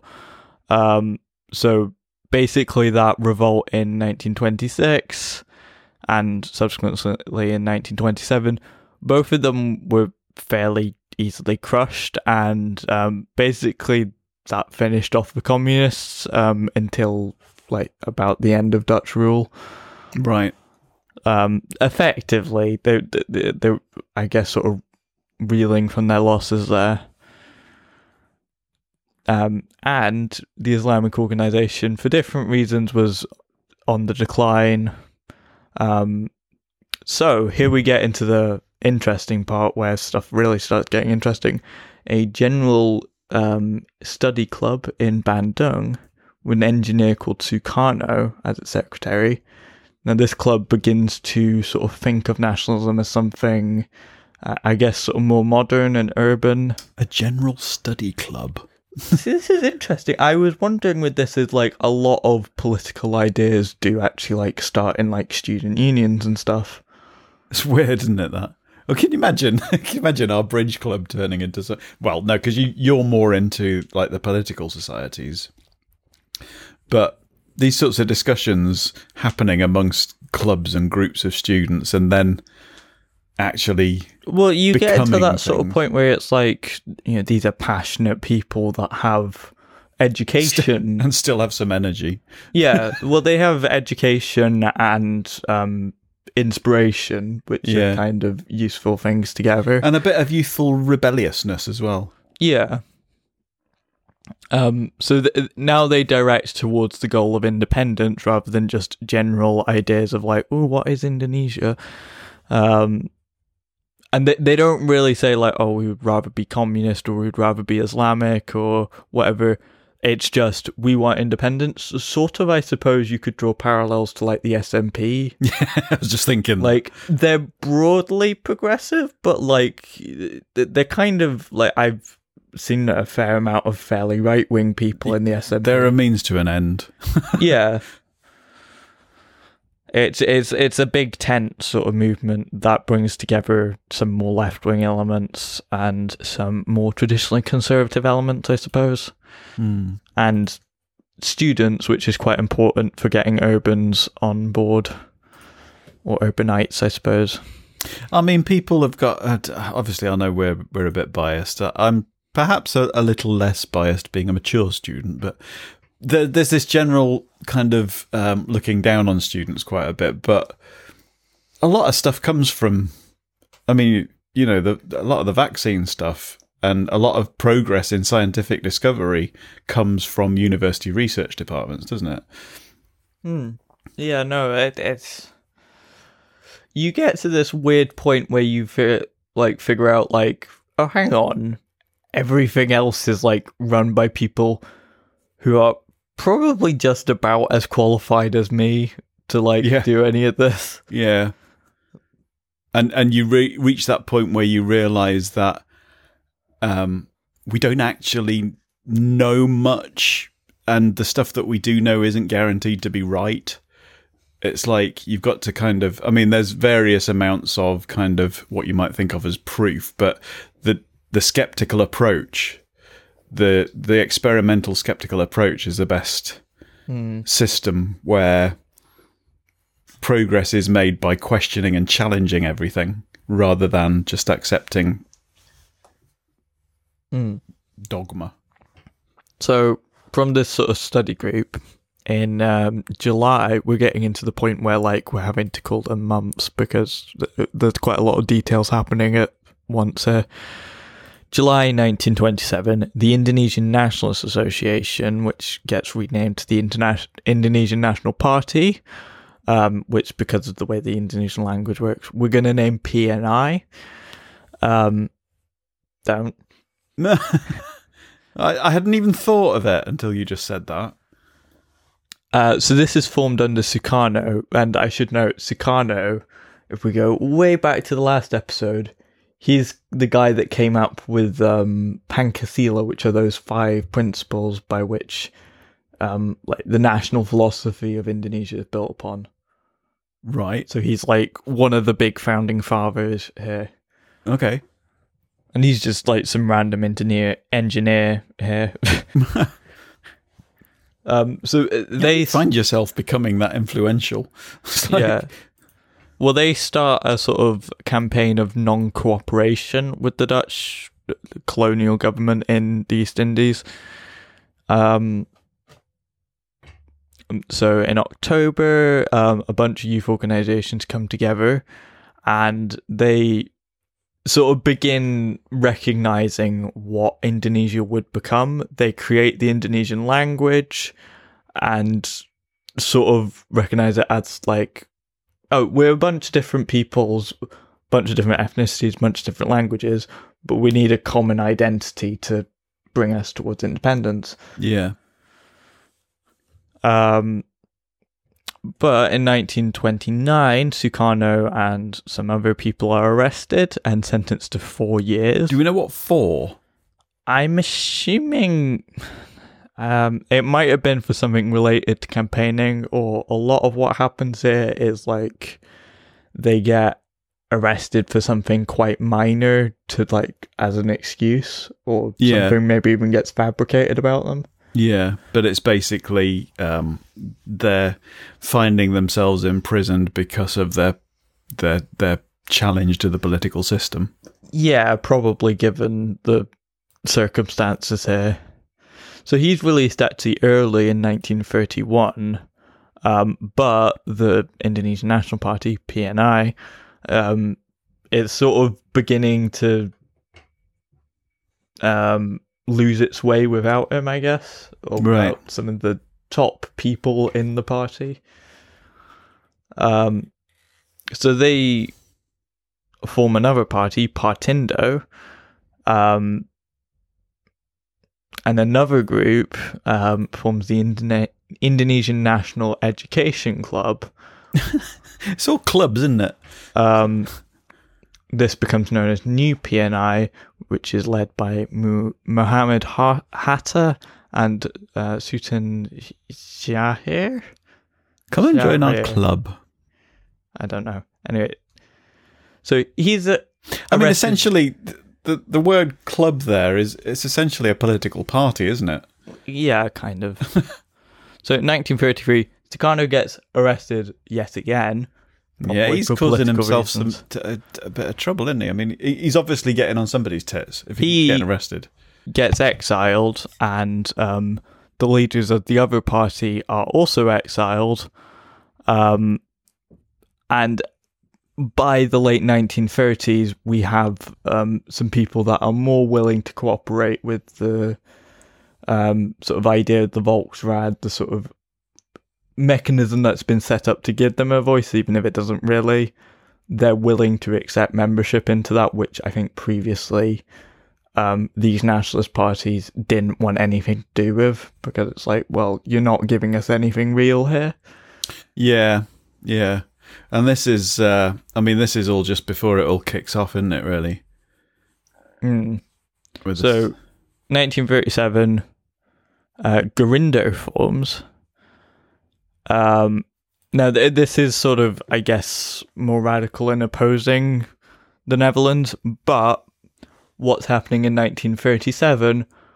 The rise of the Nazis. Yeah. Um, so they kind of, I think we get this a lot with like the world wars, where like, it's it's interesting that because you sort you sort of you sort of see it as an extreme organization emerges it's almost like those who were opposed before begin to kind of club together because nobody wants that shit do you know what i mean Yeah.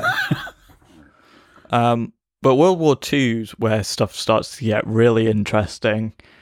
Um, basically, Japan. I mean, the Netherlands itself falls to Nazi Germany. Um, Japan takes the East Indies, breaking their rule, which is where they sort of get a little bit of room to do something a bit different, I guess. they take them Well, I, I suppose the Japanese have different ideas for what they want the East Indies to be here. yeah i mean it can't be it can't have been that much of a challenge i expect um i expect the dutch authorities were a, a bit preoccupied back home at the time Well, yeah, I think they were invaded before, and maybe around about the same time. But yeah uh, so, you know, they arrest and throw in prison all the See, Dutch It's interesting though. You're saying there about um, Gerindo s- supporting the Netherlands against Nazism. It's uh, it, um, it's, it's interesting because I'm reading a lot of um, stuff uh, in in the 1940s Marvel comics at the moment, and it's interesting seeing from the sort of popular culture um, area how different countries see Nazism, and obviously we were well into kind of World War territory at that point, but there's a mixture of actually sort of invading forces with just invasions of ideas and that kind of um, insipid creep into society of Nazism and right wing kind of political viewpoints. You know, it's kind of it is it's almost like a sort of social virus, isn't it? Hmm. Mm. Sorry, carry on. I mean, I think it's important. I think like while um you know 1930s 1940s Germany did a lot of bad shit to say the least it's sort of like that's not specific to Germans Yeah, like yeah. It's easy to a lot of the eugenics that they were doing that was going on in America before they even yeah. turned to that Yeah, it's um, I suppose more about the political power behind it. That's Yeah, which gets into the whole sort of idea of like national socialism. It's um kind of tricking the working class into um sort of supporting, I suppose, um mm. it's like it's like um, this very it's okay as long as it's limited doing it. idea of yeah, it's like, oh we'll protect our group of people, but that doesn't include all these other people that we decided aren't worth it. Yeah, Um, but yeah, uh, so basically, yeah, J- Japanese kind of actually get some support from the nationalist leaders. Um, I suppose, sort of in exchange for having a bit more power, it's kind of a, a bit of a difficult situation here where it's sort of like, yeah, they're being occupied the, by the Japanese, and like the Japanese also did a lot of bad shit. Um, but like in their view, this would help them more towards independence if they have more power over Indonesia. So would this have had anything to do with um is it what was it, the Yakuza? Were they the Yakuza is like kind of a mafia in Japan. It doesn't really have much to do with World War Two. Oh right, okay, I don't think, at, least not in like a major way that I could explain. right, okay. We'll maybe get onto that at some point when we do some other countries. yeah, they they might have um like more historical roots, but Yeah. it's kind of difficult to really say. Anyway, so because of the way that like the, the colonies are kind of set up, despite being the occupiers, they're kind of initially seen as liberating them. Yeah, Um, but they very quickly turn it into, well, we're only having Indonesia here because we want to get what we need for our war efforts out of you. right. Because it, it I don't think it's particularly like it's strategically important for That's. like, I mean, that's weird because that's kind of that's almost like flipping the the global positioning there, isn't it? Because oh yeah, Japan did a fuck ton of imperialism. Japan are, are, are like looking for resources to help them with their war effort, which is kind of targeted the other way I towards mean- America from the Pacific coast. I, I, I it's not like extracting wealth so much in such a way that the Dutch did, but But you know what I mean? It's it's almost like the West has kind of retreat, been forced to retreat because of Nazism from the East Indies, and because of that, Japan have been able to come in and and get some help with their war effort going the other way. Do you know what I mean? It's uh, Um, like but basically, Sukarno manages to convince the occupation that um, the public of Indonesia might support them a bit more if Indonesians were allowed into the government to have some say in the organization there. Um, so by March 1943, Putera, which is the Center for People's Power, is formed under Sukarno, and this kind of allows him to become a sort of de facto leader of Indonesia, even though it's occupied.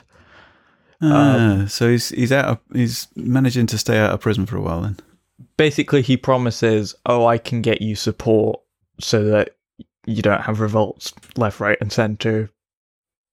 Because you know they're expensive to have to clean up, I guess. yeah, mhm. Um, and it says like through policies like Romusha, which is like forced labor, which sounds really weird, but I, I don't know what the explanation was for that. I cannot remember specifically. Anyway, um, they the Japanese train a defense force, which is kind of like um, I suppose Indonesia's first army properly. Well, not right. first army, but like first army under this sort of independence movement. yeah, yeah. They now have a revolutionary army that is trained by the Japanese basically to defend it as like an occupied territory, but they'll use this later. yeah. All right, okay. Um, so the Japanese later in 1944 replaced Putera with um, Jawa Hokokai um, because you know they thought this organization was more for Indonesia than Japan, Mm. which it kind of was, but you know, um, which is sort of designed to tighten control. Um, but about six months later, they announced that they want to. Um, the Japanese announced that they want to the East Indies to govern themselves, essentially. So over a period of time, you could say the Japanese kind of liberated them, really. Then, I mean, they kind of in a roundabout way. they provided breathing room for Yeah. the nationalist movement there that was already kind of in the process of that. I don't know what would have happened if they didn't occupy. Yeah, yeah. Um, but yeah, uh, August 1945, the Japanese surrender. Sukarno and Hatta are taken to Saigon, which is in Vietnam, um, and they are promised by Japanese commander that they will be granted independence. Right. Okay. So they return and they return to the capital where they are supposed to be sort of declaring independence they're under a lot of pressure, presumably because like they said about going to meet this Japanese commander, and you know the Japanese occupation's just been lifted, and there's no Dutch there anymore. Declaring independence, I guess, seems like a politically good thing to do. Um, And would that be a good point at which to have our final piece of music? Uh, sure. Declaring independence? Well, we haven't actually got to that point. Oh, right. Okay. What happened first? they get kidnapped before they do that because there's just so much pressure to do that. Hang Um, on. There's pressure to do that, so they get kidnapped before they do it, before they get a chance to do it. Well, they don't declare independence immediately. They get Ah. kidnapped before they do it, and then So they what are they- declare it an independent republic. what are they holding back? Why are they holding back, do you think? I think it was just like this sort of thing. Like these things take time to Yeah. like draft up. and- Should we? Shouldn't we? Are we ready yet? I don't know. But they declare independence on the morning of August seventeenth, nineteen forty-five. Okay. Right. Well, the last piece of music then I'm going to go for is an example of something called Campursari. Uh, it was created by Manthous in 1980. That's fairly recent then. It's a fusion from three um, styles that we've looked at already. Uh, remember in the last episode we had Dangdut, Keroncong, and Gamelan. Um, excuse me. It's from the Javanese dialect and means a mixture of essences. Um, it's from East and Central Java, and we've had Yogyakarta before, haven't we? We mentioned that in this episode, Yogyakarta. Yeah, the prince was passed over for succession, and that caused a revolt. The lyrics are in Javanese, and the instruments are similar to that of gamelan, and it's not very popular among the young people. So let's have a listen.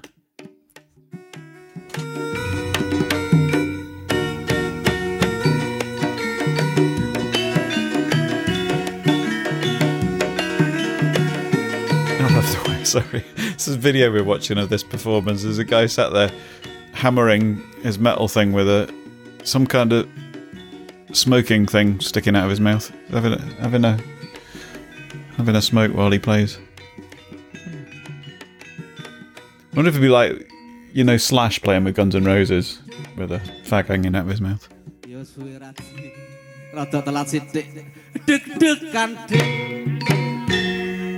Lah ya abot-abote ngladeni sedulurku sing saka Jaten jare. Deg-degan hatiku deg-degan. Nalikane aku He's got a groovy shirt on. Yeah.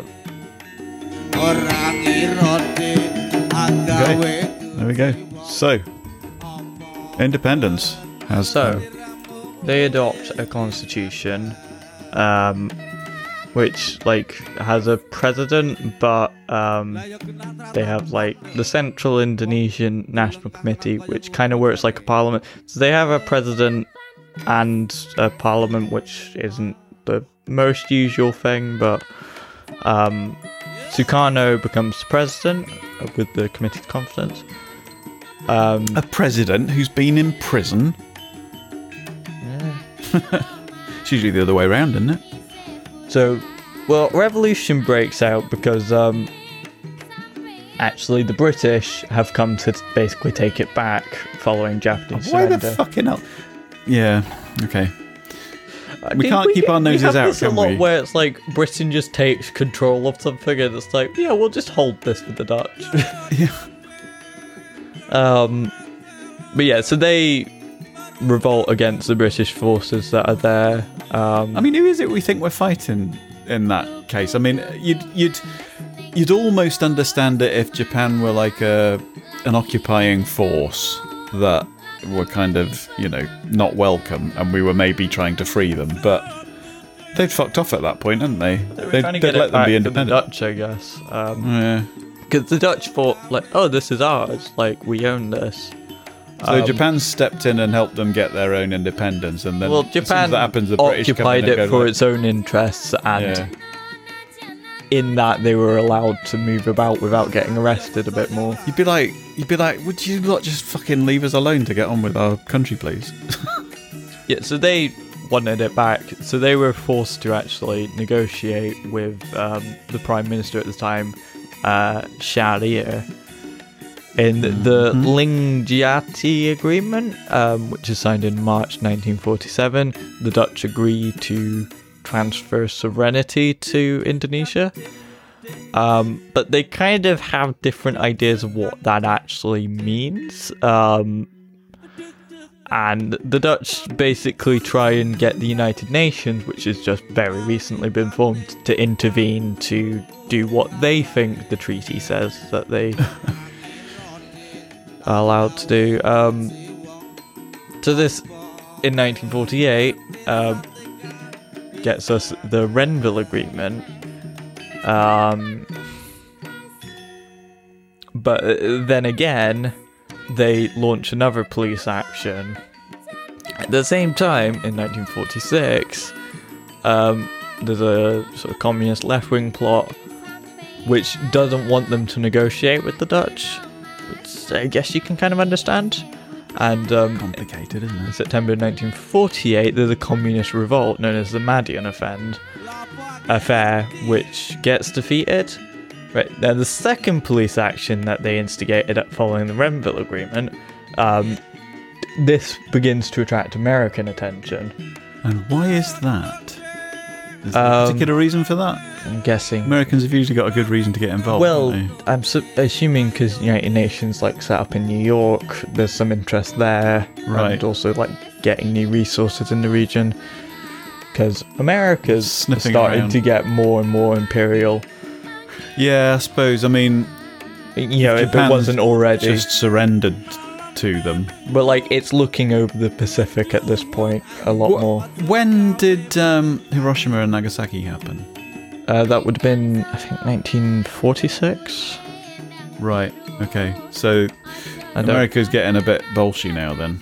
I shall look up um, when that happened because if they surrendered in 1949, I- yeah, here we go. Uh, yeah, it was 1945 actually. Yeah. Actually, very shortly before they surrender here, which is kind of a weird way in which America directly influenced um, Indonesian independence Right. Okay. um, by you know committing atrocities as they do. And now they're sniffing around. Yeah. So they have a conference at The Hague. They agree to transfer sovereignty because all these fucking agreements get kind of confusing. Um, but um, It's almost like let's destabilize the area and uh, Western New Guinea, which later becomes Papua New Guinea, uh, is something separate and is something for future negotiations to figure out. Anyway, 1950, um, they get rid of that previous constitution, replace it with a unitary one, um, with multi-party parliamentary democracy, democracy with president of the figurehead. I think it kind of works like the United States vaguely in terms of government. right. Um, so we get a few parties after independence. Mazuni, no, Masyumi, which is sort of the big Muslim party. Um, So Nadla, I've just got this picture in my head of a load of Muslims having a party. But please Uh. Nahdlatul Udlama, um, which is sort of abbreviated to NU, which is kind of like another. There's a lot of Islamic parties. Um, this one's sort of like a more, like I guess, uh, academic theologians party, which kind of feels very weird. Um, a nationalist party. they do which, exist. um, is PNI sort of reformed. Um, again, Yeah. I don't know how like what nationalism looks like here because there's a very big difference between Well, um like nationalism of like British people going like oh we want to dominate the world and whatever and this just being like oh we want to have control over our own country we please just want to be us. yeah so like as opposed to when Nigel Farage says take back control That- as well, to when that- these guys say again take back reminds me of Scottish nationalism. It's like we're not interested in controlling anyone else. Yeah, just ourselves. I would be wary with like nationalist parties like the SNP of like it doesn't cross that line because it can be quite thin sometimes. yeah, but yeah, I suppose I, it doesn't seem to be going that way from what I've seen, but I'm not sure what they would be seeking to control, but and then there's separate uh, Communist Party PKI, which I believe we had before coming back following after being like crushed by the Dutch government there. yeah, So, um, yeah, th- they sort of agree some things before the first election. Um, however, um, before that happens, there's a bunch of different governments which kind of create instability, um, in which um, places that aren't Java are kind of angry at the government all being centered around Java. the Sukarno's sticking around a while, isn't he? Yeah. Um well he sticks around I think into the 70s. Really?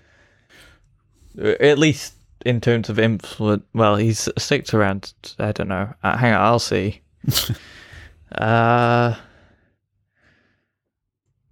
Yeah, so a lot of the outer lying islands produce stuff while like the sort of more urban environments happening in Java. Yeah, Um, so, you know, Sukarno's kind of annoyed that he doesn't have more power as president. Um, and he starts to sort of meddle a bit more in the constitution stuff. yeah. Mm. Um, which I don't know if this is like in 1956, this causes his vice president Hatta to resign. Um, but by 1957, he's beginning to lay out his own sort of architecture of Indonesian government. Right. Yeah, it's, it's interesting seeing the progress of like, you know, supposedly coming along and and trying to almost liberate a country, and then trying to impose, find getting to a place where you're trying to impose. Um, they're, they're all thin lines, aren't they? Well, we get to this particularly with Suharto um, later, which Yeah. you might have actually heard of, maybe. I don't think so. um, it's a lot more popular among the world's. Um, we'll get to that. Yeah. Basically, he starts criticizing uh, like the ideas of Western uh, democracy, not democracy itself, but the, the specifically Western sort of brand of it. The way we implement it. Yeah. And so his idea is we'll have democracy, but with uh, figureheads, him, uh, his guidance, Yeah. um, which is sort of loosely based on uh, a bunch of different indigenous procedures where, like, you know, people would come together, debate to just try and reach some sort of uh, unanimity, I guess. I cannot say that word. Unanimity. Yeah. Um, but you know, it, it's not really like how the UK Parliament would work, where you have two sides arguing, they never really agree, and one just decides all the time Yeah. because they have the power. Yeah. The idea is here that you know you would have some sort of agreement there. With an overseer. Yeah, I guess sort of a moderator. Yeah. And so he has the four main parties, um, but he also sets up a national con- council, not council, um, which has a bunch of different groups within Indonesian society. Um, I, mean, I suppose essentially like, that's what you might think. uh, You might think that's the role of the Speaker of the House here, but they, they don't have that much Well, kind of overseeing power, do they? They're kind they're, they're just but it's kind of undermined by the fact that they're always the member of the ruling party. yeah, yeah, Anyway, so um, next two years they have quite a lot of crises here. Um, uh, oh Jesus, hang on. How does this even begin?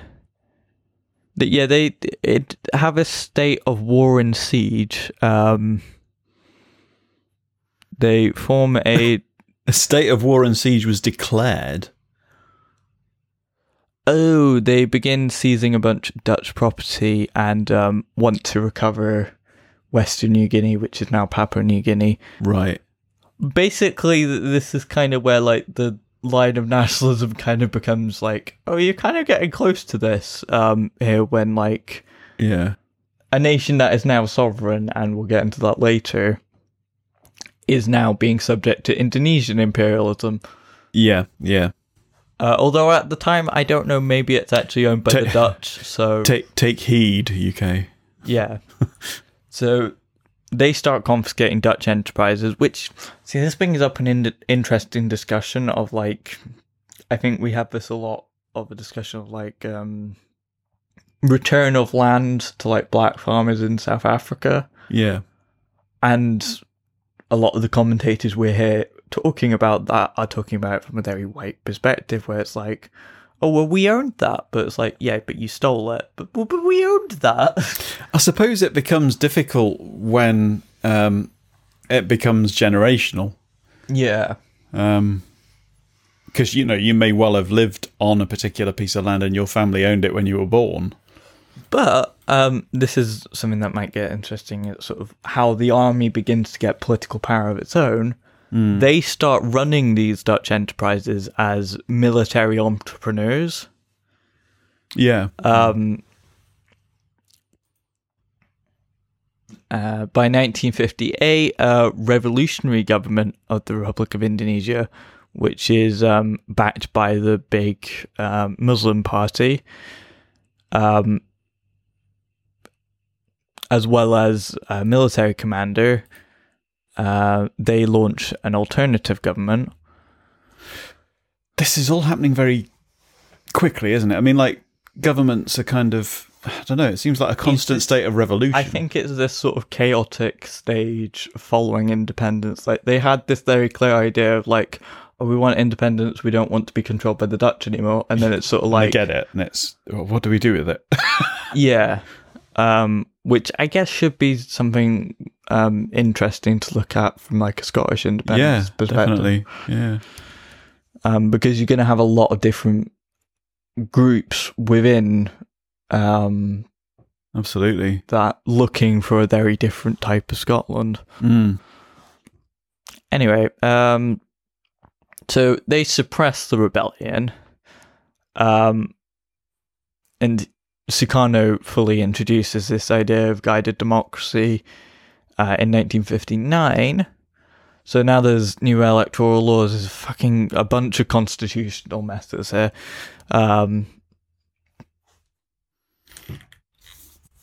basically, his own assembly um, rejects his budget or rejects the government's budget. Um, so he replaces them with a new parliament uh, to preserve the country's union, unity and restore national identity.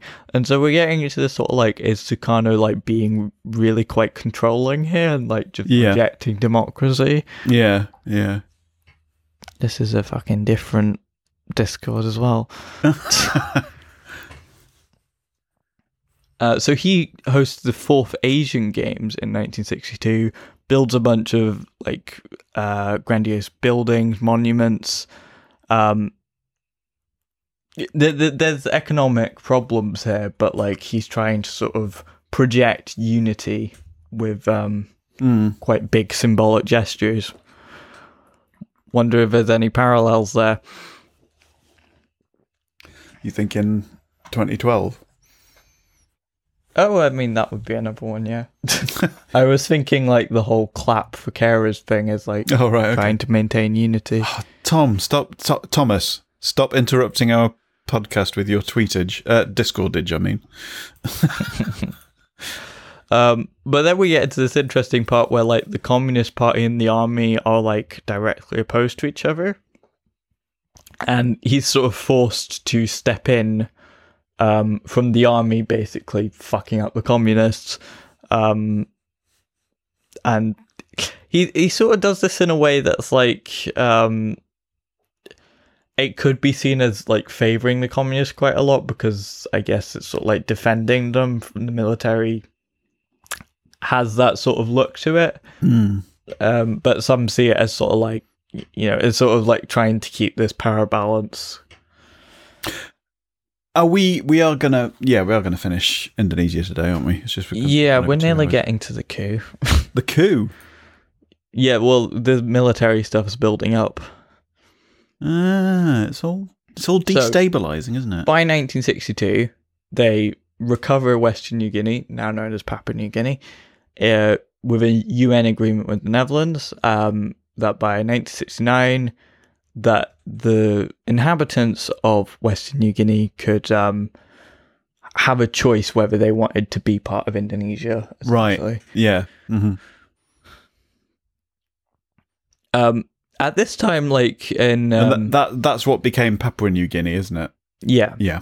around about uh, 1962. Does that mean they decided not to then? Um, eventually, yeah, I don't know particularly when. I'll we'll get to that. Malaysia forms around about this time, getting independence from Britain, I suppose. As you do. Um, and Indonesia starts being very confrontational Ah. towards Malaysia around 1963. Yeah, this this is where we were going to save the bit about the national anthem, wasn't it? Please, yeah, carry on. This is and interesting. um, in 1965, going as far as to withdraw from the United Nations because Malaysia was added to the Security Council, which is quite an extreme move there. Yeah, yeah, it is a bit, isn't it? It's like, hmm, Which is why um, Sukarno is not very popular on the world stage, and um, his successor, despite doing a lot of very fucked up shit, is kind of like just given a free pass because but they're still not friends, really, are they? Malaysia and um, Indonesia. no, there's tensions there. I don't know. Well, it's just uh, uh, we've got. Uh, when was it? This was at the end of 2020, end of December. There was a a, um, a bit of uproar about a Malaysian YouTuber putting up a video, um, a parody of the Indonesian national anthem in the Malay tongue of the language that they because they speak the same language, don't they? yeah, kind of, yeah. It turns the verses of Indonesia's public song, song of devotion, um, for instance, from Indonesia, my homeland, to Indonesia, my hardship. Um, so, it additionally changed Indonesia's symbol from the Garuda, a legendary monster winged creature, into a scared chicken. While superimposed in the foundation were photos of a youngster peeing on an Indonesian banner. So they were they weren't too um, happy about that. But do carry on. I like the Indonesian national anthem. We'll have it again at the end. Um, so in October 1965, a group of army conspirators, calling itself the September 30th movement, you're a bit late on that by October, mate, but um, they kidnap and murder uh, six generals. And in the morning, nice. they announce that they have seized power in a coup against the president by a council of generals. Now, um, one General Suharto, who was part of this coup, uh, who is commanding the strategic reserve, begins to gather power um, in this sort of chaos here. Uh, and by the evening, um, there, he had managed to seize um, kind of the lead of this conspiracy, of this coup. It's chaos, isn't it? So what the fuck's going on? So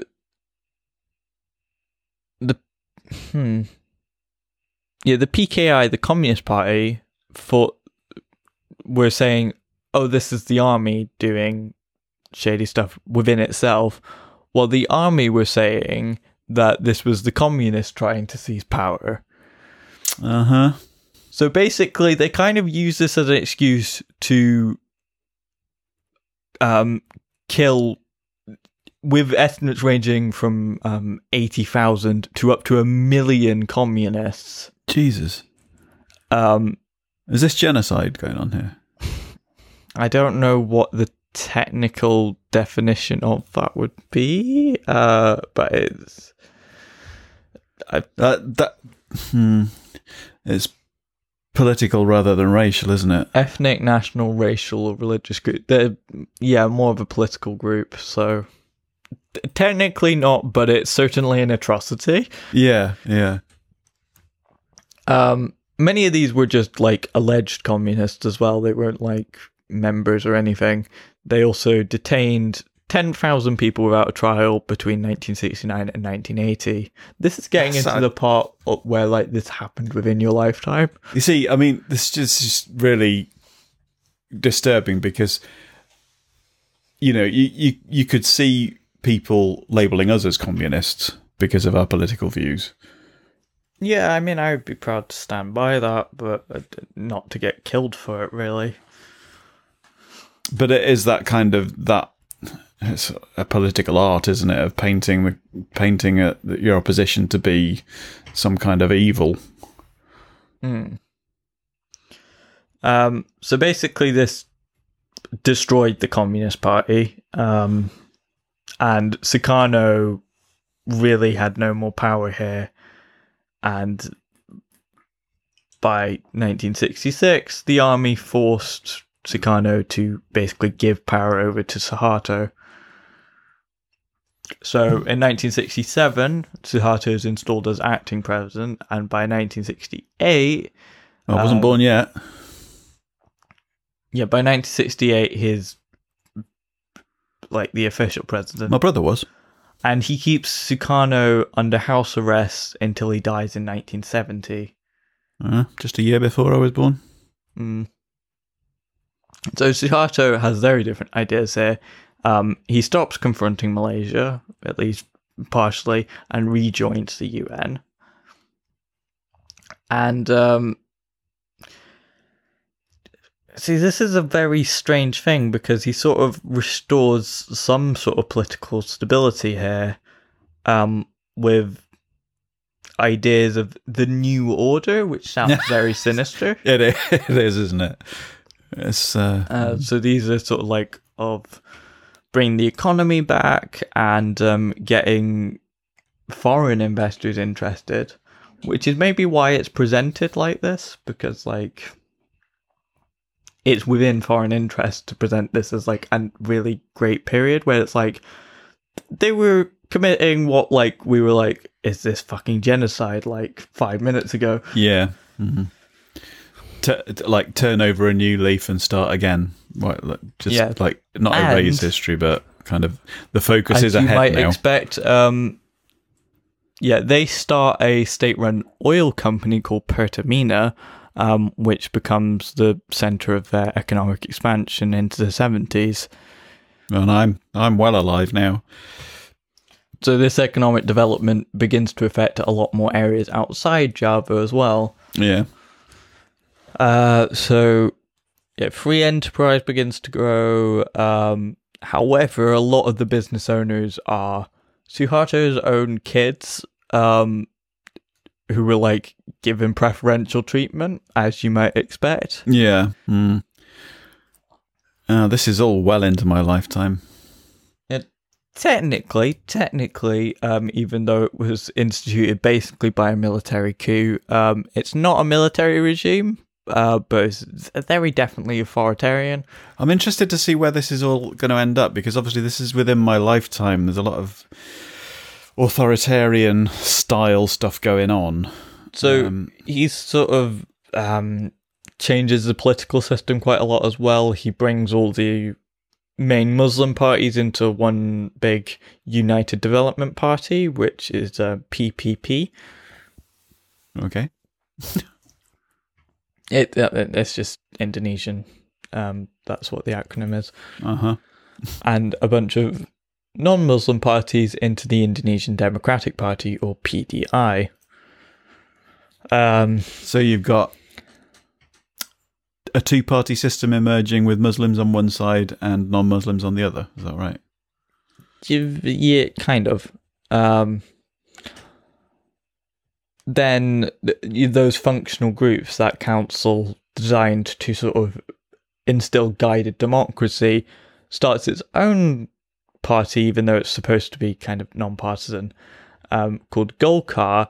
And these guys dominate elections um, well into the 80s, um, which I think Suharto sort of leads.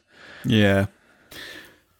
Yeah, this is. Uh, I mean, uh, yeah, it is weird when it starts to get into your own lifetime because uh, obviously I'm, I'm aware of all sorts. So of these shit guys um, sort of impose this national philosophy, Pancasila, and um, national philosophy. he basically has free reign in elections from 1971 up to 1998. Yeah, Um, and I wonder how the people who don't share that national philosophy are regarded. How they have to. however, behave. however, he he was trying to sort of spread development to sort of um, keep national unity, I suppose. Um, so at this point, Western New Guinea's still in, still part of Indonesia, isn't it? Yeah, they'd gotten it, I think, off of the Dutch. I don't know. Um, but I assume they'd decided to stay. However, there is a free Papua movement. Um, so th- Suharto tries to encourage immigration to Papua New Guinea to try and get it in. Well, there's a Windrush in the making, isn't it? Yeah. but this is seen as um, imposing, the, you know, an Indonesian culture there, and um, also kind of using it to just exploit Papua New Guinea's resources. Yeah. hmm Then uh, the Portuguese po- uh, What the fuck? colony of um, East Timor, Oh, which yeah, yeah. literally just means east east, um, because Timor's just east. Um, they hadn't claimed in uh, Indonesia hadn't claimed this yet um, until stuff going on in Portugal made it a little bit more unstable for them. So um, in 1975 and 1976, uh, Indonesia uh, kind of basically invades East Timor, um, which was a bit of criticism because just invading Portugal's colonies, it's not really the international cooperation thing they were looking for. Hmm. Um, and they also um, kill tens of thousands of people while trying to fight the movement for an independent East Timor. Yeah, I mean, you can see why so many countries around the world are uh, suspicious of Western influence. Mm. um, We don't have the best record. the Islamic parties also weren't very thrilled about um, Pancasila being the guiding uh, sort of mantra of uh, the nation of Indonesia.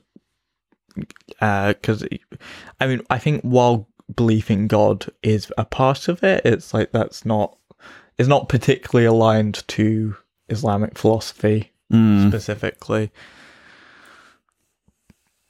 Um, Muslim students start to criticize the government more and more for corruption and start demonstrating. Corrupt governments. Whatever next. and they even riot um, when the Japanese prime minister visits in 1978. That's it sort of feels like a sort of irony there. Yeah. Um, Yeah. and this uh, makes the government essentially close down the press, parts of it, and um, arrest a bunch of students. Yeah. It's troublemaking students. I don't know. um, various regions sort of break out into conflict to with like party politics involved in it. It's it's a very weird thing. This um, looking at party politics where like wars are breaking out because you wouldn't think like oh Labour's supporting a um, ethnic conflict in the Midlands or something. Yeah. Like Yeah. it, it it's uh, quite a strange thing. Um, yeah. They sort of bring about the emergence of a sort of affluent business middle class, um, and the army, the military becomes more prominent in things. Chinese immigration becomes more prominent, and uh, this sort of brings in some anti-Chinese racism and maybe not like I don't know if you would call it racism, but certainly like uh, sentiments against the Chinese. It's weird though, thinking that this is all like uh, you know, nineteen nineties, which is coming up to is is it's over thirty years ago. So their more moderate foreign policy makes them a lot more friendly, and they sort of emerge as a leader of the industrializing world um, by hosting a Second African Asian Conference in 1985. Wait. Okay. Uh. Oh, this is quite fucked up. Um, Papua New Guinea, they wanted to minimize incidents on their border, and in 1989, they reached an agreement with Australia on the exploitation of seabed resources, I'm guessing around Papua New Guinea. I've heard of a lot of shady shit Australia's done in West Papua with uh, the Indonesian government. Right. Okay. Um, ASEAN, the organization we mentioned earlier, I forget how that all that area kind of leads down towards Australia. It's, um, Uh, so that organization opposes Vietnam's occupation of Cambodia in 1978, which I didn't even know about. Like, I knew about the Vietnam War. I didn't know that Vietnam subsequently occupied Cambodia. which is weird because I remember Cambodia. I don't know when it became Kampuchea and what it is now. What it was, if it was Kampuchea before, or I don't know. But anyway, Cambodia was. I don't know if it was round about that time or slightly after um, that it became embroiled in famine. All right. Cam- Um, basically, they Indonesia sort of um, sets the stage for its modern position in um, like w- global politics by negotiating quite a lot of this um, around the Vietnamese occupation here. Mm. Um, so they host the 10th conference of the non-aligned movement and feature pr- prominently in the Asia Pacific Economic Cooperation. Um, yeah, Suharto personally serves as a chair. Still around. Basically, he's just very popular for working with a bunch of other places to Yeah.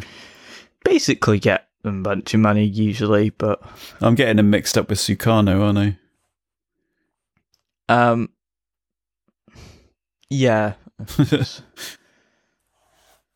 So in 1997, this is sort of what brings his downfall here. Uh, Thailand struck by a financial crisis, See, that looks weird. Yeah, carry on. Because which uh, begins to sort of spiral towards other East Asian countries, yeah, um, which leads Suharto to sign an agreement with the International Monetary Fund. Uh, it has a bunch of conditions that he's supposed to do, I suppose, for like economic development. He d- doesn't really want to do that though. Um, but it's interesting that it says there that after the death of his wife, um, his health begins deteriorating, and the exchange rate largely depended on his health. well, he was sort of like, if Suharto dies at this point, I mean, he's a kind of not officially a dictator, but like, it there's not really anyone here to take his place that's particularly strong.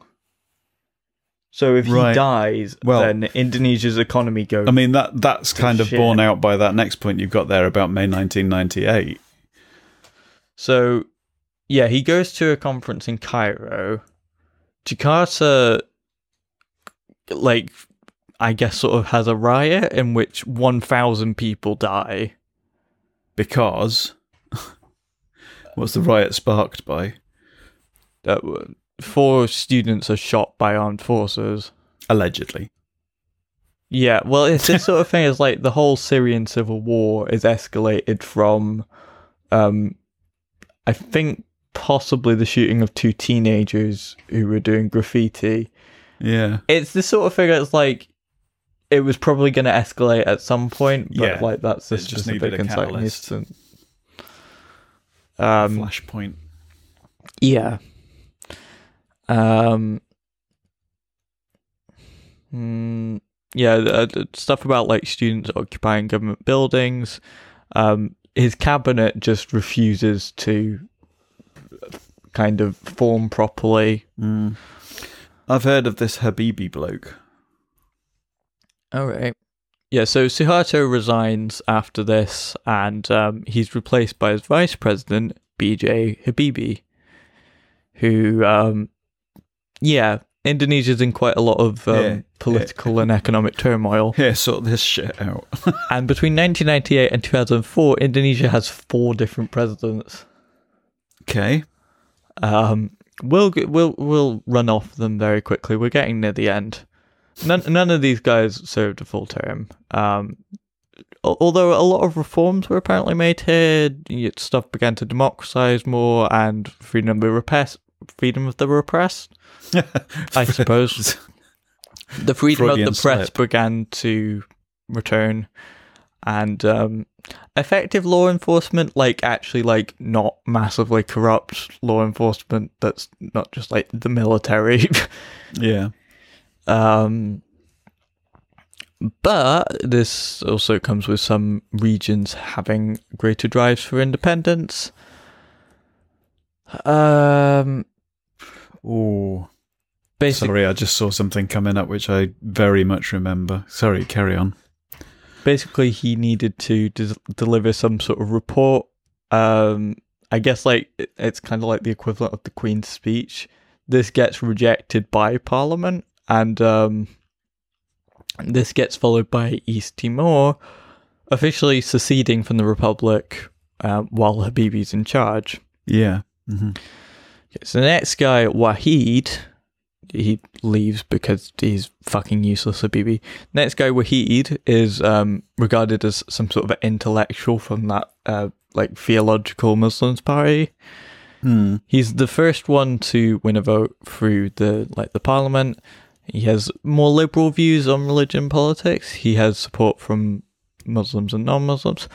Um, however, he gets um, impeached just after 19 months after a number of scandals in 2001. Scandalous politicians. Whatever next. yeah. So the next guy, Megawati, who is actually Sukarno's daughter, Sukarno, not who Suharto, she's just around, um, wants to resolve some of the conflicts which are in East Timor and as well as Aceh and Irian Jaya, which I think are in Sumatra. They're the old like Muslim kingdoms. Hmm. Anyway, I'm trying to get through this very quickly. That's all right. 2002, East Timor gains uh, full sovereignty, um, and the other territories that gain have some sort of autonomy.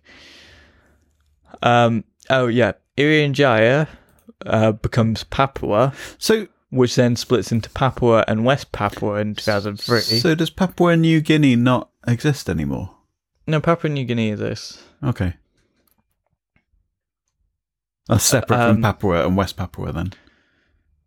Is Hold it? on. uh, I think Papua is the whole island. Right. Okay. Um, this is the Indonesian part of Right. Papua. Yeah, that makes sense. Yeah. Um, which, um, yeah, West Papua is where a lot of Yeah, because I think I remember looking seeing on a map. There's like an island that's split into sort of three sections, isn't there? that's Borneo. Oh, okay. My geography is going to get better with this series. So Golkar, which is sort of like the nationalist party of Suharto, kind of, um, end up with the large number of seats. Um, oh Jesus, Susilo Bambang Yudhoyono of the Democrat Party easily beats Megawati. So right.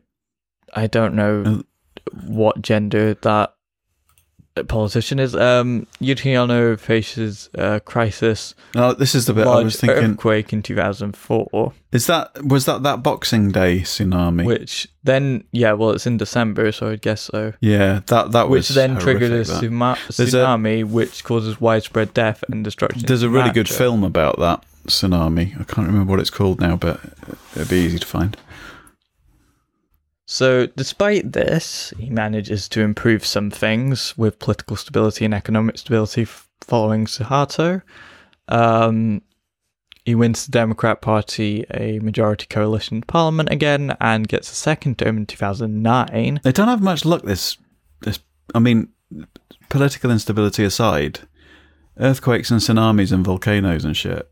Yeah, he's then faced with even more disasters uh, another earthquake and tsunami in Sumatra and a volcanic eruption in Java, um, which means that like around 150,000 people need to evacuate. Um, later, he gets dogged by a bunch of corruption scandals and um, he loses a bunch of support. And Seems eventually, be, uh, fashionable. the current ruling party, I believe, uh, Party Demo- PDIP, the Democratic Indonesian Party of Struggle, or whatever it was, they win in the 2014 general elections, and that's when we get President Yoko Widodo.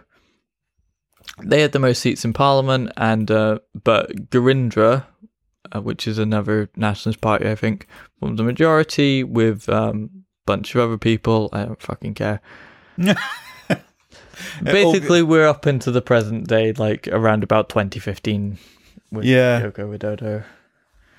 Yeah, it's still all going on. There's so many places in the world that are just not stable, and you just kind of. oh, I, don't I mean, I think things sort of got back on track by about 2004 by the looks of things, but Yeah. But uh, what's interesting is thinking about how all of this, you know, you see the historical shit that's going on politically and geographically and imperialistically and colonialistically, and you think, how does this feel to the population? I hope that managed to stay interesting because I, I was. yeah, I feel like you're you're ready to you're ready to you're more ready to to finish than I. My voice is gone. I'm not surprised. Should we? Shall we have a rendition of the national anthem then? Uh, do we know? well, do we want to have maybe a bit more of the. like a little bit of a discussion? Uh, and I mean, it's like a quarter past 11, so. yeah. I mean, we're two and a half hours in, so Yeah. um, well done. Maybe Oh, I've got to do another one. reflect. Yeah, but you've got four weeks. reflect on the um, mammoth scale of your research and feed that into next episode. It was brilliant, really good and comprehensive. Um, but I'm sure you've got plenty of uni work to do, so you, you can do less if you want I, I've been neglecting things because I've been doing crisis for three days.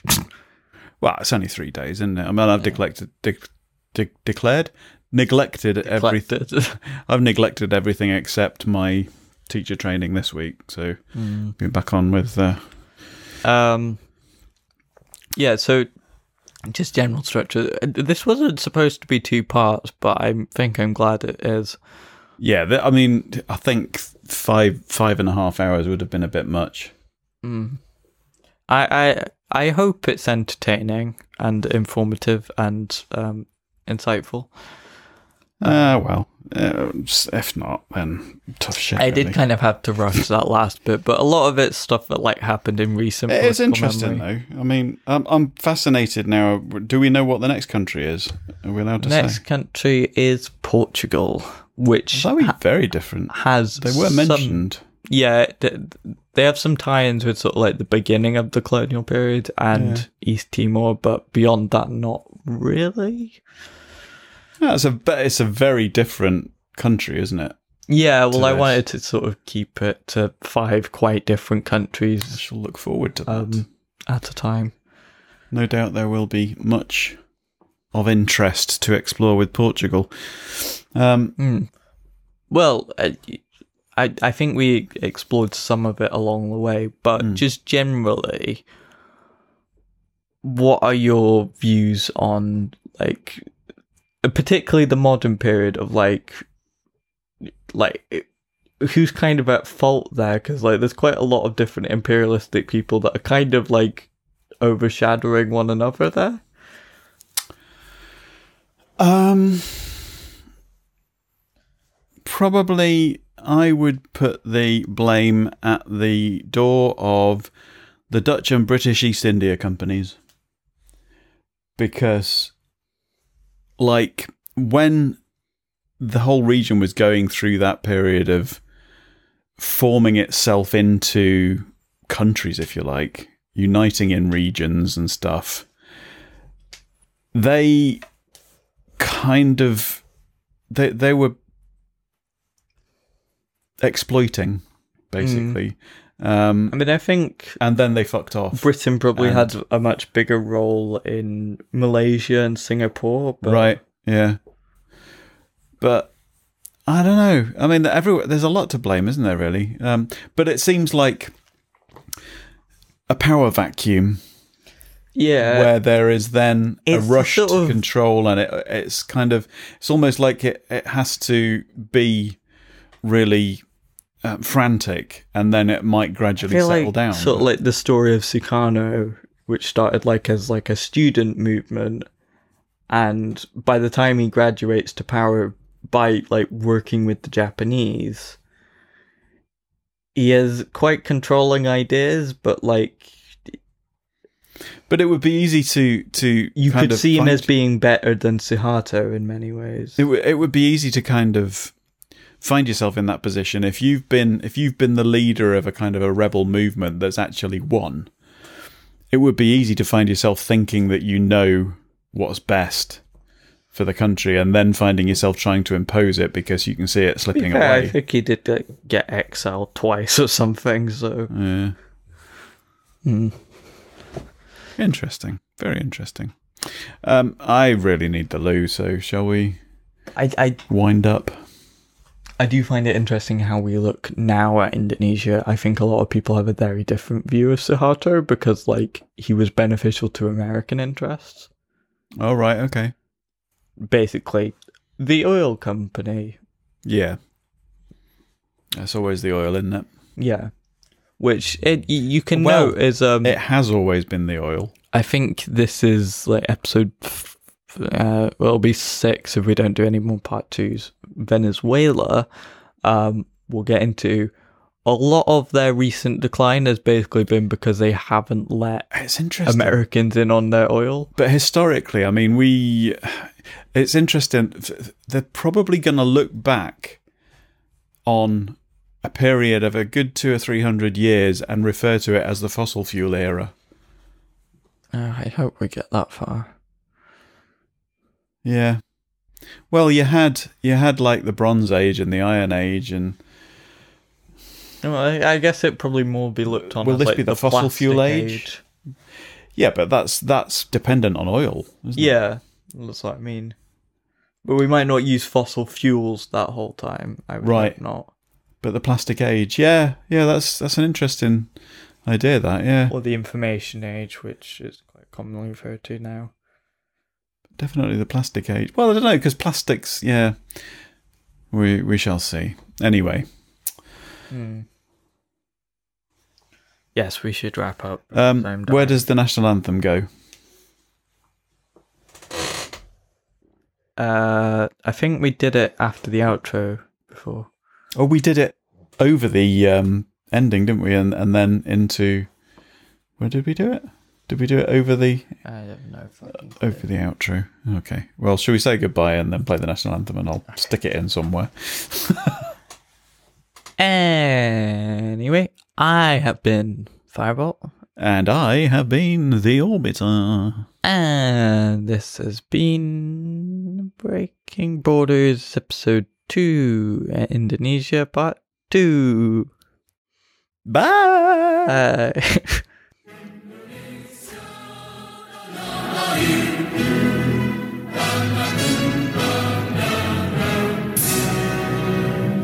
oh, just had a horrible thought.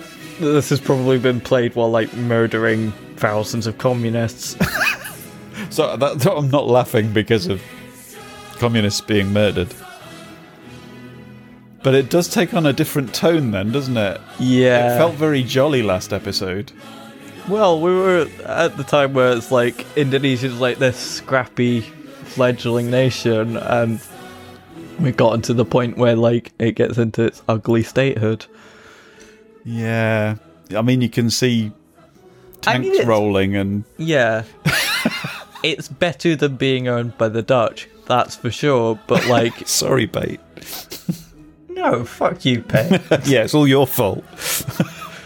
Wonder where Thomas is from. Do you think we can blame him for anything? well, he's from England, so yes. What's the next Breaking Bollocks about, by the way? I don't fucking know. Ah, well, we'll find out in a couple of weeks. Hmm. How bloody long is this? I need a piss. I feel like I'm desecrating their national anthem, but now I don't give a shit because I know what it stood for a lot of the time.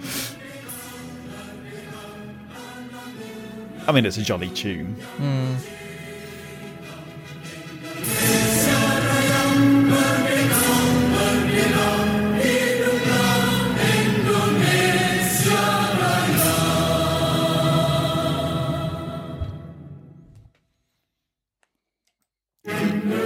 shit, it started again. Shut up. This podcast is part of the After Dark Podcast Network.